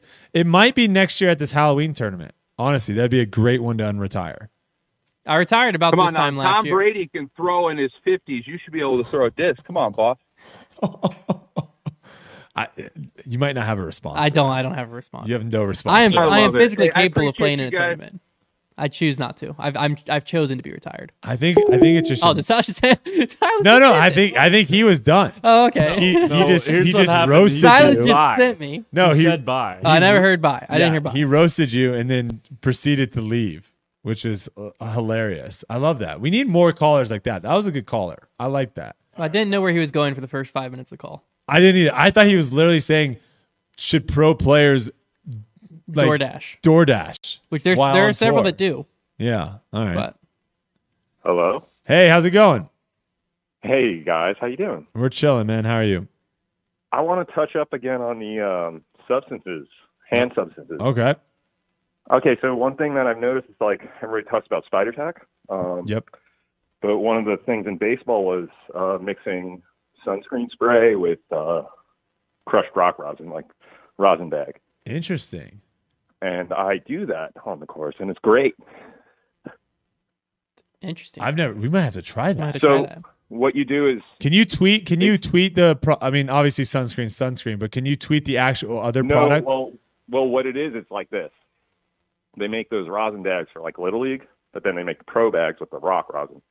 You crush it with a baseball bat, and it gets powdery, and it's a lot stickier than the uh, the uh, cheaper brand.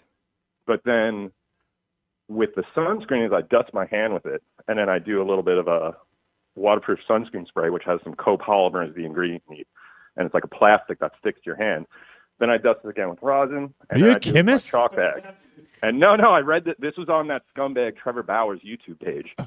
So, but the thing what's cool about it is it's sticky, but you could tone it down with the the chalk bag. And then after that, when your hand gets dirty, if you wipe it off with a rag, it still ma- maintains that kind of base coat.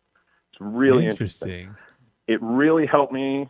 I did it once, so sticky, so I could touch the disc and hold it up vertically and it wouldn't fall in my hand. The top of the dome. Okay. But then I'm a beginner, but like one thing it did, it set off this thing which I realized how hard I could grip the disc to get a lot of spin.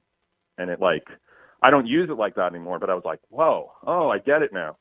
But then now I just use it to kind of maintain a certain level of tack, but it's very subtle. That's so interesting because I hate getting sunscreen on my hand when I go play disc golf. No, but But when you you, have gotta the, put that the rosin dust it, on it, if you have rosin dust on it and you spray a little bit of waterproof sunscreen and just dust it. I'm all in But on then this. the Yeah, other Silas, you do you know the, the formula here? Because we're gonna need you to remember this because we have to try this for a It video. sounds pretty simple. baseball rock rosin is from Italian brand, like a bag Oh, where you- Italian! Italian, You're I'm in. in. You're I'm in. in. You, s- uh, that's all you need to say is inside the Italian. And then, and then it's just any gener- any corporate brand of uh, waterproof sunscreen has the ingredients says like something copolymer, and that's the waterproof aspect that makes it stick to you. But what I also do is I wipe off the in, in between my fingers so my fingers don't stick stick together. It only sticks to the surface of the disc. Oh. We're gonna have to try this out. Yeah. Am I getting Julius Caesar by any chance? No, no, no, no, you're good. This, is, great. this is fascinating. People love it. People just think you're a mad scientist in the chat.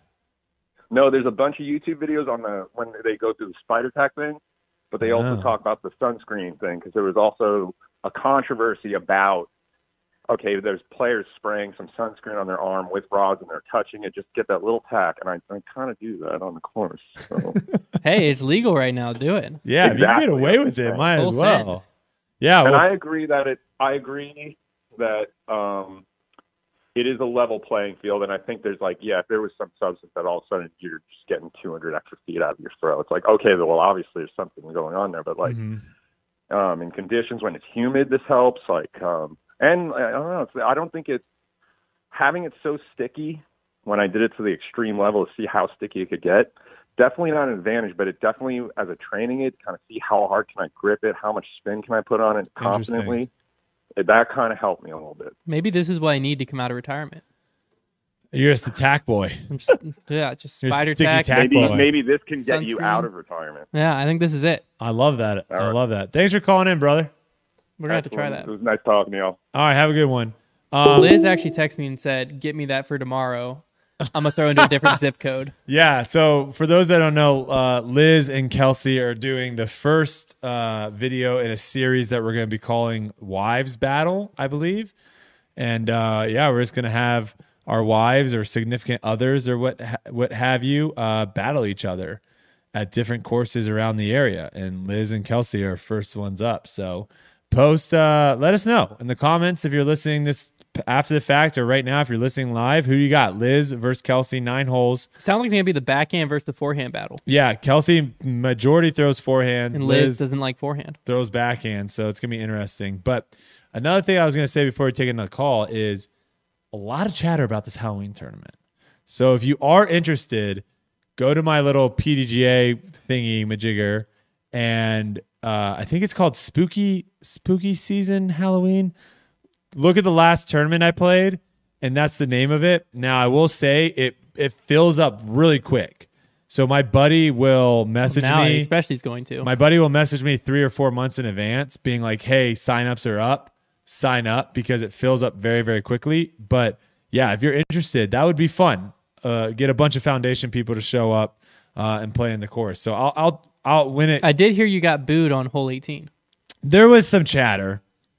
There was some chatter. That's pretty exciting. I want to be there. I want to get booed. Yeah, I haven't felt that blood pumping through my veins. There was some chatter. I mean, there was a long time. the person I was kind of going head to head up against, you know, he was a little bit of a fan favorite, I guess. There, so it is what it is. I, I will take it.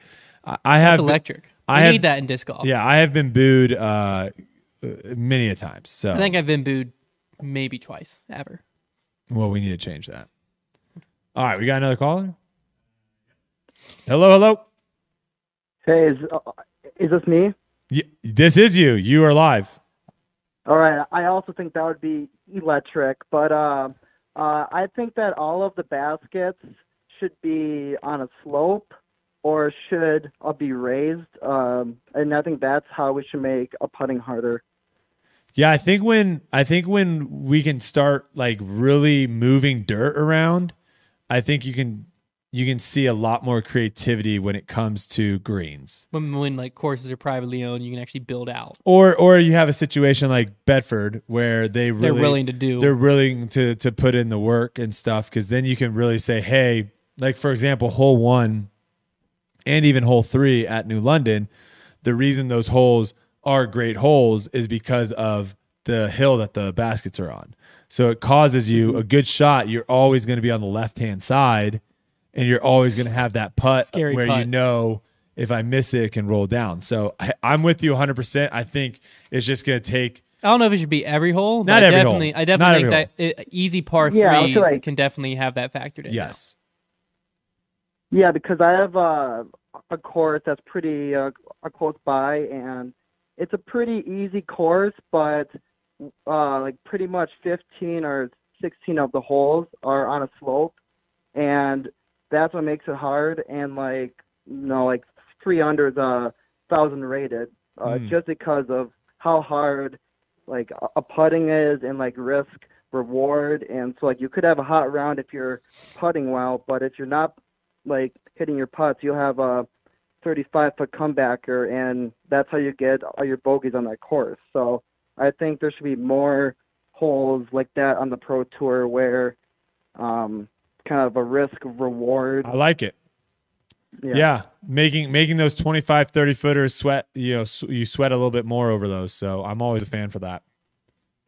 Yeah, because like in golf, like the short game is very hard, and in Mhm. disc golf, it's not very hard. But I think that in golf, that like a, a driving the golf ball is easier um, for like a good golfer and a good a disc golfer than it is for a driving in disc golf because you got to think about the wind, what a disc you uh, like you'll be throwing in the wind. But in golf, you're just going to be a piping a driver or a three wood, uh, a kind of uh, a down like a wider a fairway. So Yeah, the compare- I think that's what we need to do. Yeah, the comparison of like the level of difficulty, like short game in golf around off the tee. Short game in golf is by far way harder than off the tee in in in golf, and it's the opposite of where short game in disc golf is very easy. Off the tee is the difficult part. So um, I see what you're saying with that, but we appreciate you calling in. All right, sweet. I appreciate it, guys. Have a good one, brother. You you know what I want? I want a I want a cliff green. What Like do you mean? build me a cliff. Like how big is a cliff? I want like a 20 foot cliff. Nope, you don't want that. Why not? You think you want that? Why not? That's a young. Mm-mm. 15? 15 foot cliff. You don't want more than five. Five's too small. I would go, I think the least I would go is 10 foot cliff of where literally basket is on the edge of the cliff and it just drops 10 feet. I think And- I've played courses that have that. And you're just I up- didn't. I didn't have fun. You're just up there. Well, I mean, your upshot, you want it like where are you going to play? Are you to play up top or are you, You play, play, up top, low? you airball, and then you have a thirty footer looking up at the basket. you wouldn't play down low and like try to make like a 30 footer up the cliff. No, because if you're close, you're looking up at the top of the basket. That's where the scuba comes into play. I didn't have that back in Drop the day. drop the scuba in. Hello, hello. Hey, can you hear me? Yeah, we got you. What's going on? Hey, this is uh, Jim from Williamsburg, Virginia. Welcome to Virginia, Birdie. I appreciate it. Thank you. Um, former Floridian as well. Go Gators. Go Gators. Um, uh, so, quick question. Um, I'm very new to the sport. Uh, I have you guys to thank. All the YouTube content you guys are producing kind of hooked me in. So I'm still learning, doing a lot more field work than actual playing. I've only done a couple rounds. And I, I heard in a Paul interview a long time ago that his focus was to earlier on, or his recommendation, to focus on like form and distance, and then hone it in later. So just curious, what you- as a as someone who's new to the sport, what's your preference? I mean, should I be out there just focusing on technical shots, or should I focus on getting my distance? Because it started at like 200 Mm. and 300. I'm up to 350, really trying to crack some decent distances, and that's been my primary focus. And I, I, I worry that I should be out there playing the courses more. Curious what your thoughts. I think a lot of it depends on what your goals are uh, in the sport. Um, if you're someone who just, you know, you want to just go out and have fun with your friends, um, you know, I think field work is the quickest way to get better, but you're to get worse before you get better a lot of times uh, within disc golf. And that can be very frustrating if you're just trying to have fun. So if you're just want to play disc golf just to have fun and, you know, enjoy it that way, then I think go out to the course and playing's a great way to get better. But if you want to take it pretty seriously and make sure you beat all your friends, um, I think Always a goal, right? uh, there you go. Then I think field work is a great way uh, to go about that. And I think you got it. The whole important part of field work, though, is going out there with a plan and being intentional with it. If you go out there and just chuck discs with no intention and no focus on what you're working on, um, a lot of times what can end up happening is you build bad habits. Uh, you have frustrating sessions where you don't actually end up getting any better. You just kind of tire yourself out for no reason. Um, so I think definitely go out if you're trying to focus on, like, let's say that you notice your distance, uh, it just feels like you're trying to muscle the disc out. And then you probably need to work on your timing. So get some putters in mid, slow things down until it feels effortless. Or maybe you notice that everything is coming out nose up. Then you have to work on your nose angle. Go out and with a very intentional focus on this is the part of my game I'm struggling with the most and set up drills that you have to work on that and rep that out over and over and over um, to get better and push yourself to that next level. So then when you are on the course, you feel a lot more prepared because you're like, oh, well, now this gap I couldn't hit two weeks ago, I just hit it 50 times in the field yesterday. I got this now today. Right, right. Yeah, my, my field work tends to be just focusing on getting the disc as far as I can, and maybe maybe I should bury that up a little bit. Yeah, I think I think definitely focus on more like flight angles and timing and form work and stuff like that, and distance will start to come. Um, and then down the road, you can start focusing on distance a bit if that makes sense. Yeah. Yeah, I appreciate it. And uh, uh, Brodie, when things going to happen this weekend? Do we got a shot against the dogs? Brother. Uh, you know, we always got a shot. We always got a shot. Uh, it's going to come down to the quarterback play right now for us. Um, You think he'll start AR? I, I, I'm questioning it. I don't know, man. I, it's I don't know what's really going on down there. Honestly, all I know is football this year is wild, and we have like Oklahoma should have lost five games by now. Um, Mhm.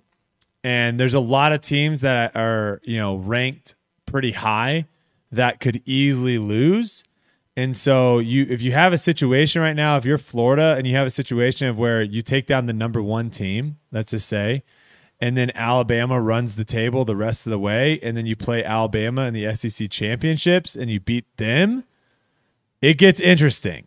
It gets Yeah. interesting. So uh, you know, I think they do maybe have that in the back of their mind. The only thing is Georgia does out of out of all the top teams right now, Georgia does look above and beyond everyone else, and they don't they haven't really looked like they're beatable um these last couple weeks. But uh if we'll there's see. one team in the nation I don't want to win, it's them. So yeah, hey, I'm with you. I'm gonna be I'm gonna be rooting hard, so we'll see what happens. All right, hey, thanks for all you guys do. Uh, really appreciate it. Heck yeah. Take care, brother. You Bye, know, see you. you know they got rid of the name of that, the Florida Georgia game. It used to be called the uh, the Florida largest. Georgia line? No, no, no. That's a that's a that's a band. It used to be called the. Uh, was it the largest or biggest cocktail party in the world? Is what it used to be called. They got rid of that name. Yeah, they they got they had to they had to change the name, unfortunately. So it is what it is. All right, we'll take one more caller. Let's see what we got. Finish it out. Hello, hello. Hello. Hey, how's it going? Your first female caller here. First female caller. Do we have a bell? We should have had a bell. Oh, we got we got Silas clapping. We got claps for Silas. There we go. well, thanks for Hey, listening is- to the show. We appreciate it. Yeah, This is Crystal. I've been up in the chat yelling at you guys about not picking up your dang phone. Hey, Silas is only one man. Yeah. Okay, here you go.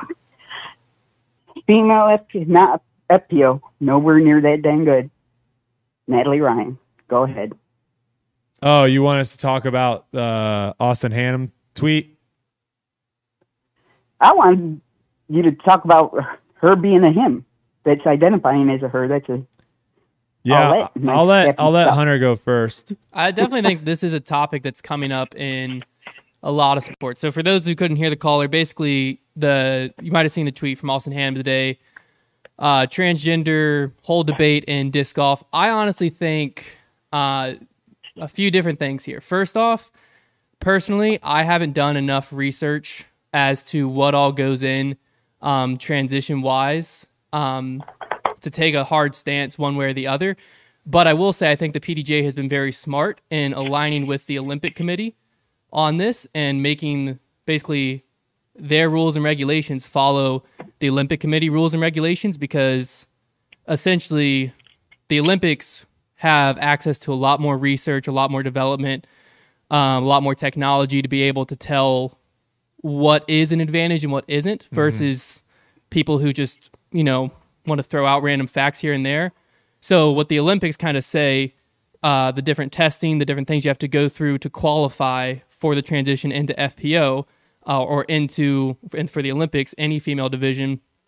I think following that is a smart move by the PDGA as it kind of takes any potential pressure off of them because they can just always default to the ones who are we're looking at other sports there just ones who are making the smarter decisions go with the olympics um i think the the only opinions that we should be hearing uh right now in my mind is the fpo players um i think personally my opinion i'm not educated enough on this topic to really give one uh, I know people are going to say it's a cop out or whatever, but what I want to do personally is just sit back and listen to the facts being provided um, and exactly try to figure out what exactly it looks like, what exactly it means. Um, because here's here's what I'll say is the argument on against uh, transgender women being able to play in FPO is the concern that basically the system could get abused Mhm. and someone who does not actually identify as a woman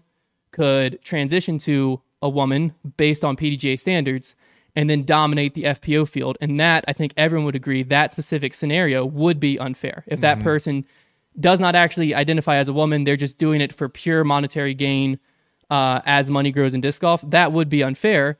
That's where I think the research and loopholes have to make sure they're being covered as far as I can tell, they are being covered. So then the secondary question is just, uh, I think we have to kind of wait it out and see, like, is it ever going to be an issue of someone coming into FPO and just absolutely dominating, where they're winning by ten strokes a see, event? I see. I think I think before you even go that, I think um, you can look already at the fact that I don't think you necessarily need to have someone to come in and dominate for it to become an issue, right? In the sense of where uh, if they come in and never cash, then you're like, well, what's the problem? There's not really, there's nothing there.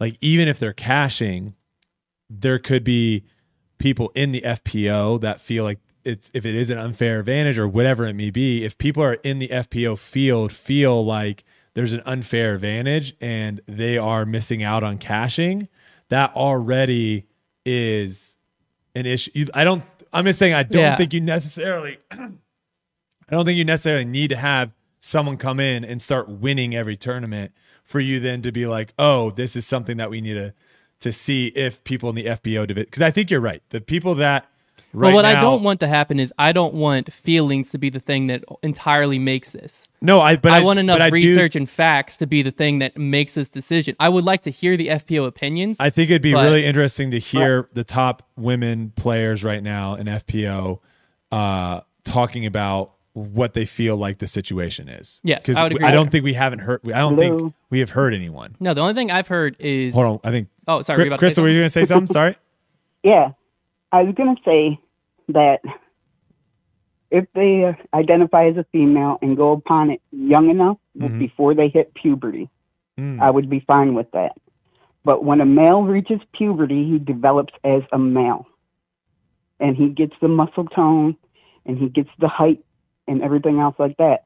I don't think it's fair to go past puberty and then transition and say, now I want to play a female sport.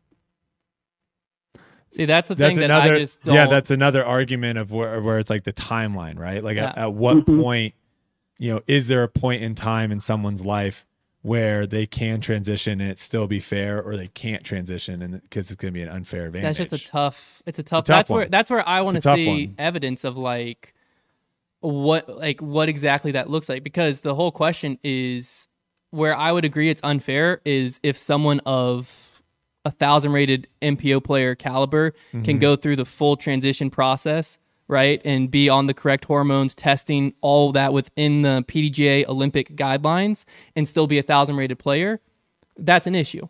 Absolutely. Um I- in my opinion at least. But if it's proved that like all these things do limit um and make it where it is competitive then i think that's kind of where we're at right now is this thing's as far as i know this rule's been in place for 10 years um and it hasn't exactly been an issue or been talked about until recently uh, and at this point, I still don't think we're at a point where it's a huge issue, but it's obviously something that is going to continue to be brought up. And in my opinion, just like in many other things within disc golf, I like the idea of looking at other sports and seeing Yeah, it play out and seeing what, because it's gonna, if, if there is going to be issues and loopholes and stuff like that, it's gonna be found in other sports before it's found in disc golf, in my opinion. So I like the idea of looking at the Olympic Committee, looking at other sports and saying, what are they doing? How are they addressing uh, this? What is the process to make sure that there's not someone taking advantage of it? Because you don't want to harm people who are playing by the exact rules and you know you're excluding pushing them out Mm-hmm. but you also want to make sure you're covering any potential loopholes of someone who's like i can't you know i'm on the fence making money in mpo but hey you know these standards are pretty low i don't think they are i haven't done enough research but Yeah, hey the standards are I- pretty I low see what you're saying. Yeah, let me jump over yeah. and now i can cash out a big time deal Crystal, do you think also the fact that the MPO is a division that's open to everyone and not just yeah. men, do you think that also plays into the fact of where like anyone basically can play in the MPO? So it's not like a, you know, Yeah, because the M is mixed, not just men. yeah, and I think some people might be confused with that.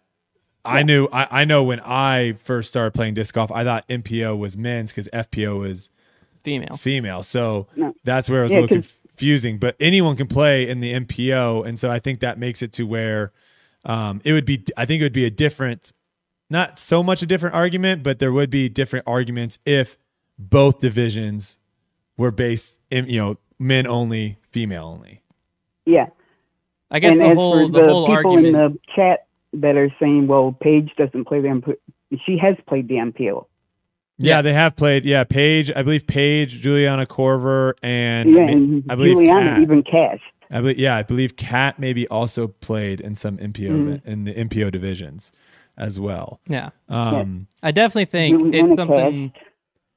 It's something that is going to be an ongoing conversation. Um, I think the disc golf world as a whole, personally, I think what needs to be happening right now is a lot of conversation back Mhm. and forth, a lot less just opinions being thrown out, and a lot more research, articles, facts on both sides. Um, if you can't back your opinion up with facts, then is your opinion really valid? Is my question. Um, and so to me, I personally Well, just I don't know enough to take a hard stance one way or the other. I would love to hear some FPO players taking a stance. Maybe we can provide an outlet for them to do it anonymously or something Mhm. like that if they want to take that. Um, I, I do I do think it's a conversation though that needs to be needs to happen and needs to happen with understanding and welcoming arms because um, I don't I don't think that disc golf like a lot of a lot of ties could be cut if this conversation goes just like 100% I'm wrong I'm right you're wrong and we cut ties like that and we don't hear out either side when I, I personally like I said back to the beginning I think the, the stance the PDGA is taking right now is a very smart one of let's Aligning with deflect align with the Olympics Mhm. and the Olympics will trust them their committees their research to kind of make these decisions for us and Yeah, but let the it Olympics is also mostly amateur. It's not a professional deal. say, sorry, say that one more time. I said the Olympic Committee is dealing mostly with amateurs. They Mhm. do have professionals in like baseball and basketball, but most of the sports are amateurs. sports. Yeah. They're not professional. Th- That is a little bit of a good point of where most people aren't making their It's not money career. They're not making their careers in the Olympics. They're making, you know, that this is this is people's jobs and careers. So that that is a good point. That is fair. That is a fair point. Also, as for the FPO, I was at um yeah. The one in Rock Hill. Mhm. And my husband and I were the scoreboard people, so we were up on the platform. Okay. And when Natalie Ryan did play her round, Mhm. nobody clapped for her. Nobody gave her the high fives. Nobody said good shot or anything like that. So I imagine it's annoying for the FPO players too. Yeah, I don't. I didn't. I didn't get to see any of that, so I'm not entirely sure kind of what the um, situation was with her card mates or spectators or whatnot. Um, But you know, it's it's interesting times right now. I for will sure. say- it's interesting times. I will say, regardless of where you stand or anyone stands, I don't like if that is true. If like her card mates were, I don't think treating you should. I don't think you should out people like no, that. she and is make people feel. she is playing by the rules.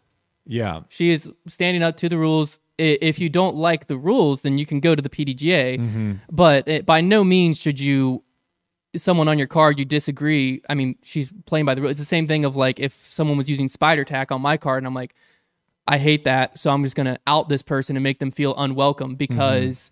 But they're playing perfectly within the rules. Mm-hmm. Yeah, so I not- think if you want to make your voice heard, make your voice heard. But I don't. I don't like the idea of I don't like the idea of that for any situation, regardless of whether it's this situation or you don't agree I'm- with someone what they are posting on Twitter about or whatever.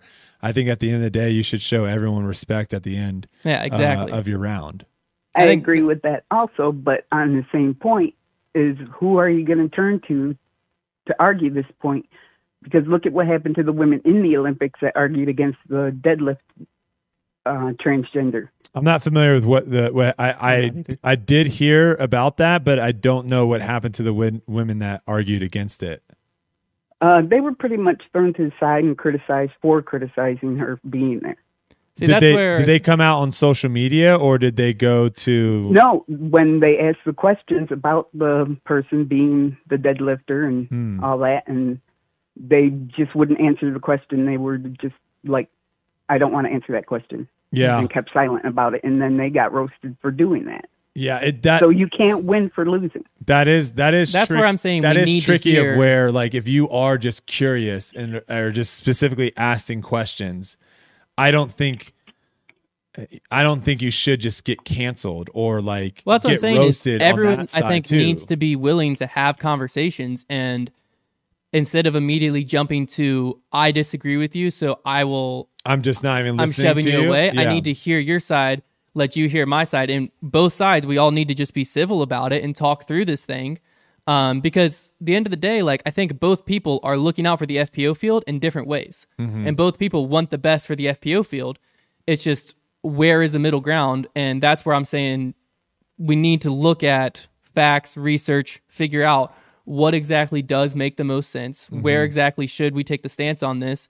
And that's where I'm saying I think it makes sense the PDGA and the Olympics. I understand money's on on the line with Yeah, the FPO player careers. versus Olympics, but I'm saying the Olympics obviously have a lot more eyes on them. They obviously have a lot more things, and they have a lot more um, access to research and access to things to test all of these things to come up with systems they believe there aren't loopholes where stuff can be abused and jumped through.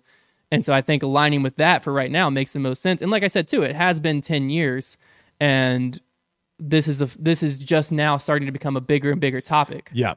It definitely definitely is is definitely on the uh the tongues of many people. Yeah, but I personally um, am a little bit. I'm excited to see this conversation starting to happen, um, just because I want to. I want to hear both sides. I want to view both sides, and like I said, I'm not. I don't have a strong opinion on it as of right now. Yeah. Um, I really would love to see FPO players on both sides stand up and explain from the inside why they accept it or why they reject it and hear out their reasonings and then also hear out people who are more educated than me on this topic speak on it as well and let them kind of guide this topic because like obviously yes we have a platform to speak but i don't think i have the right knowledge to speak on this topic with the platform if that makes sense Yeah, and there's and right now there's just a lot of you know people walking on eggshells, right? There's a lot of people that they're they're nervous about. that's what i'm saying just i don't how- like the idea that you have to walk on eggshells with just how social but- media is right now. So many people are just afraid of just slipping up and saying the wrong thing or whatever,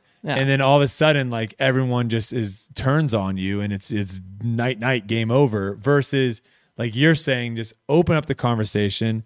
Let's have people talk about it. Let's come up with a solution, and whatever that may be, that's that's what it is for right now, and then we move forward. So. It's just getting past those eggshells. It is. That's it's gonna the be the hard part. It's, it is the tough part for sure. So, but we appreciate you calling in.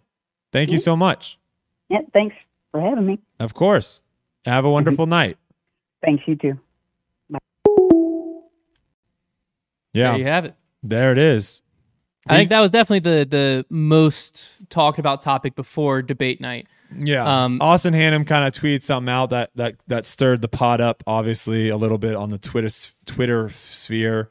And obviously it was, you know, it was bound to happen to people wanting to call in Mhm. and and kind of see where it's at. And uh yeah, I, I think it's just going to be it's going to be interesting to kind of see where where it goes from here. And and like I said, I think the people that I'm I would say my stance and opinion on it is probably way less important than the people currently competing in the FPO. Exactly. And that's what's tough is if it's true that the FPO players feel like they they can't say how they feel um for or against it for whatever reason because they're worried about losing sponsorships, losing their brand. Mm-hmm. I just I don't like that idea because like we're I think this is a topic in the time we're in right now with the sport of disc golf and how it's growing is like all we should be wanting to do right now is have this conversation and hear the people who this decision affects, Affects, which is yeah. the FPO division. Cause, cause the thing is, is like I, I try to do my best when I, when I do talk about change in disc golf. I try to mostly speak on the pro side mm-hmm. because that's stuff that's going to directly change me and like what I'm involved in.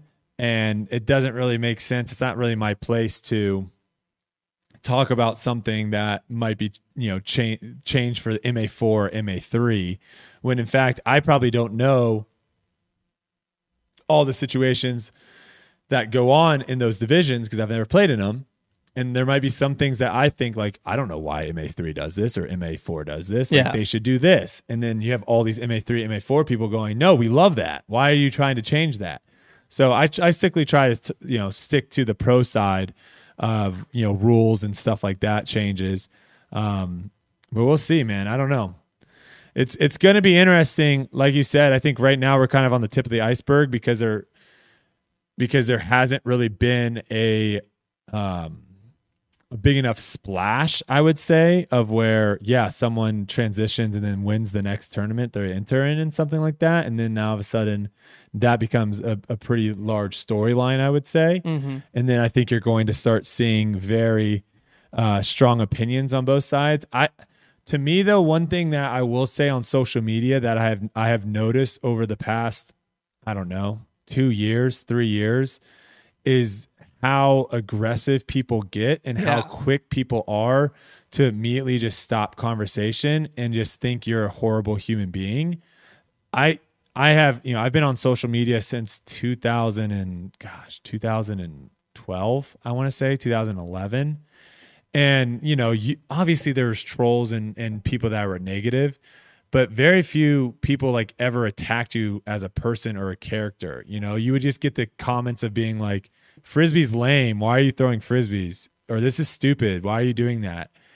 Where now it's like, I don't know, You you're starting to see such a more vicious, venomous like it, I don't know, and it's separating us so much, and I think that's something that's like tough to take because uh, everything's just gotten so political it feels like of where people can't like if you disagree with them on one thing they just you're they're you're dead to them Mhm.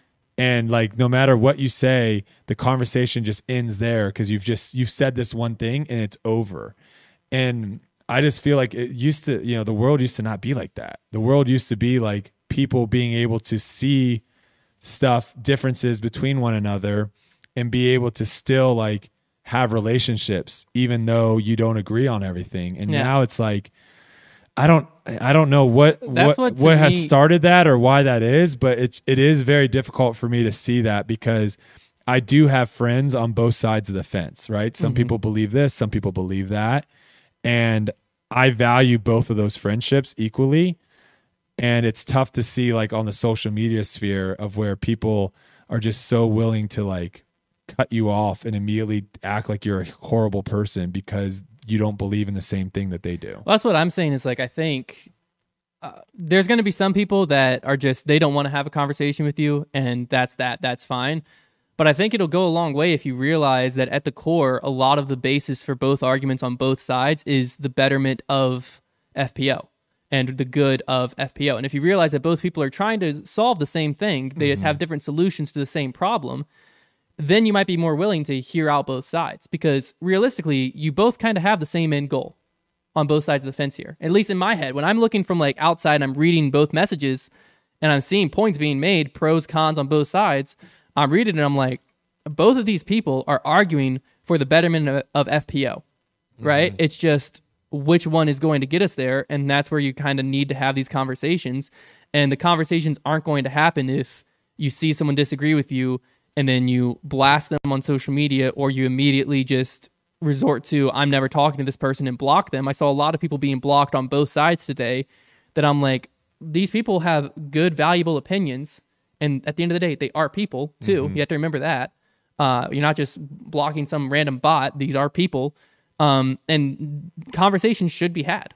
Uh, and I think social media is a great place for conversations to be had, but you got to be willing to actually have that conversation instead of it just be uh, It's both that's one the- message and that's the thing is it's like it's, shove it aside. It's both sides. No, people That's just problem. It's people not- just get set not- in their opinion, and no matter what you tell me, my opinion isn't going to change. And I think that's awful for society because change happens when we are open minded a little bit more and hear out. Okay, why do you disagree with me? Mhm. Where are you coming from? And empathize with that person. Hey, why why do you think that way? Yeah. Okay, hey, you know that actually kind of makes a little bit more sense. Now that I understand that, I can kind of process and move through And- because people i think people just immediately think if you think one thing or you think the other you hate whatever you're against when that's might not necessarily be the case if you actually talk through with the person but I, uh, this is definitely a topic that this isn't the last you're going to hear no, of it It's going to be Um, around bit, and I, just to kind of wrap it up with a little bow here is, I, you know,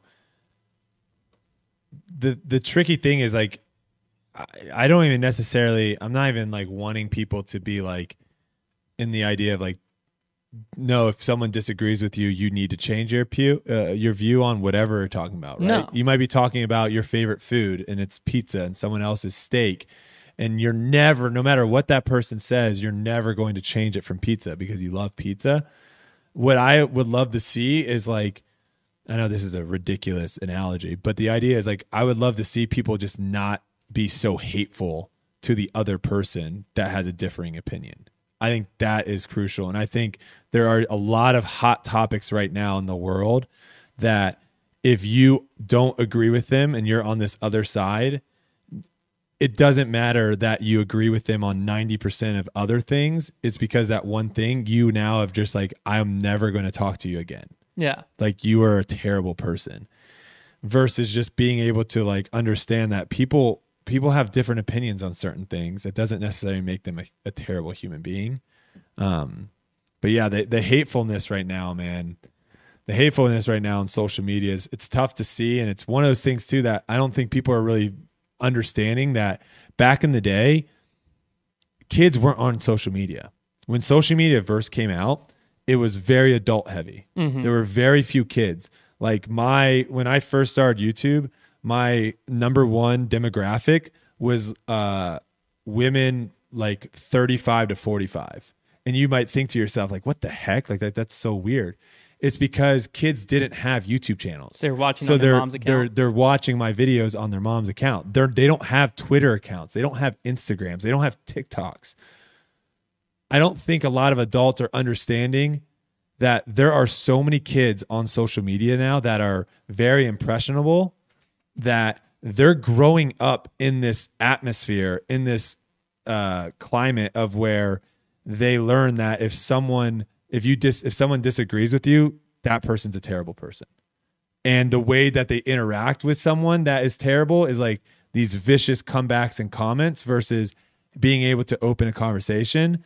And uh, yeah i don't know. I will say this It's- final thing on the transgender topic too is regardless of where you stand on whether they belong in the FPO field or don't, hopefully we can all agree that on the disc golf course they deserve respect and they deserve to be treated i didn't well. like i didn't like hearing that No, that is something that hopefully I would imagine I've most disc golfers I've met would agree with this statement that on the disc golf course, no matter who it is, deserves respect, deserves to be treated well, and deserves to be welcomed into the sport, no matter where you stand on the fence of FPO, MPO whole Mhm. breakdown. Um, so hopefully, at least disc golfers can all agree on that point. Um, Silas, and you got anything to add? Move forward with that. that was a hot topic. To I mean end. that that was a hot topic that I knew was gonna eventually eventually come up in some Yeah. way, shape, or form, and uh, I hope it continues to be talked about, and hopefully it it depend. Hopefully, you know, respectful conversations both ways. Yes. can continue to happen to where we can understand both sides and, you know, just empathize with people. I mean, they're people. Mhm. It's not, There's too much hate already out there. We don't need to keep pushing more of it. I like like the trash talk and stuff. Don't Trash get me talk's wrong, different. Silas. I Trash like talk's different. I like the trash talk and all that stuff. It's just when when people get nasty and you can you can tell the difference between someone like being funny, making jokes, or like just you know whatever, and then the people that are literally like being nasty. Ah, man, it's tough.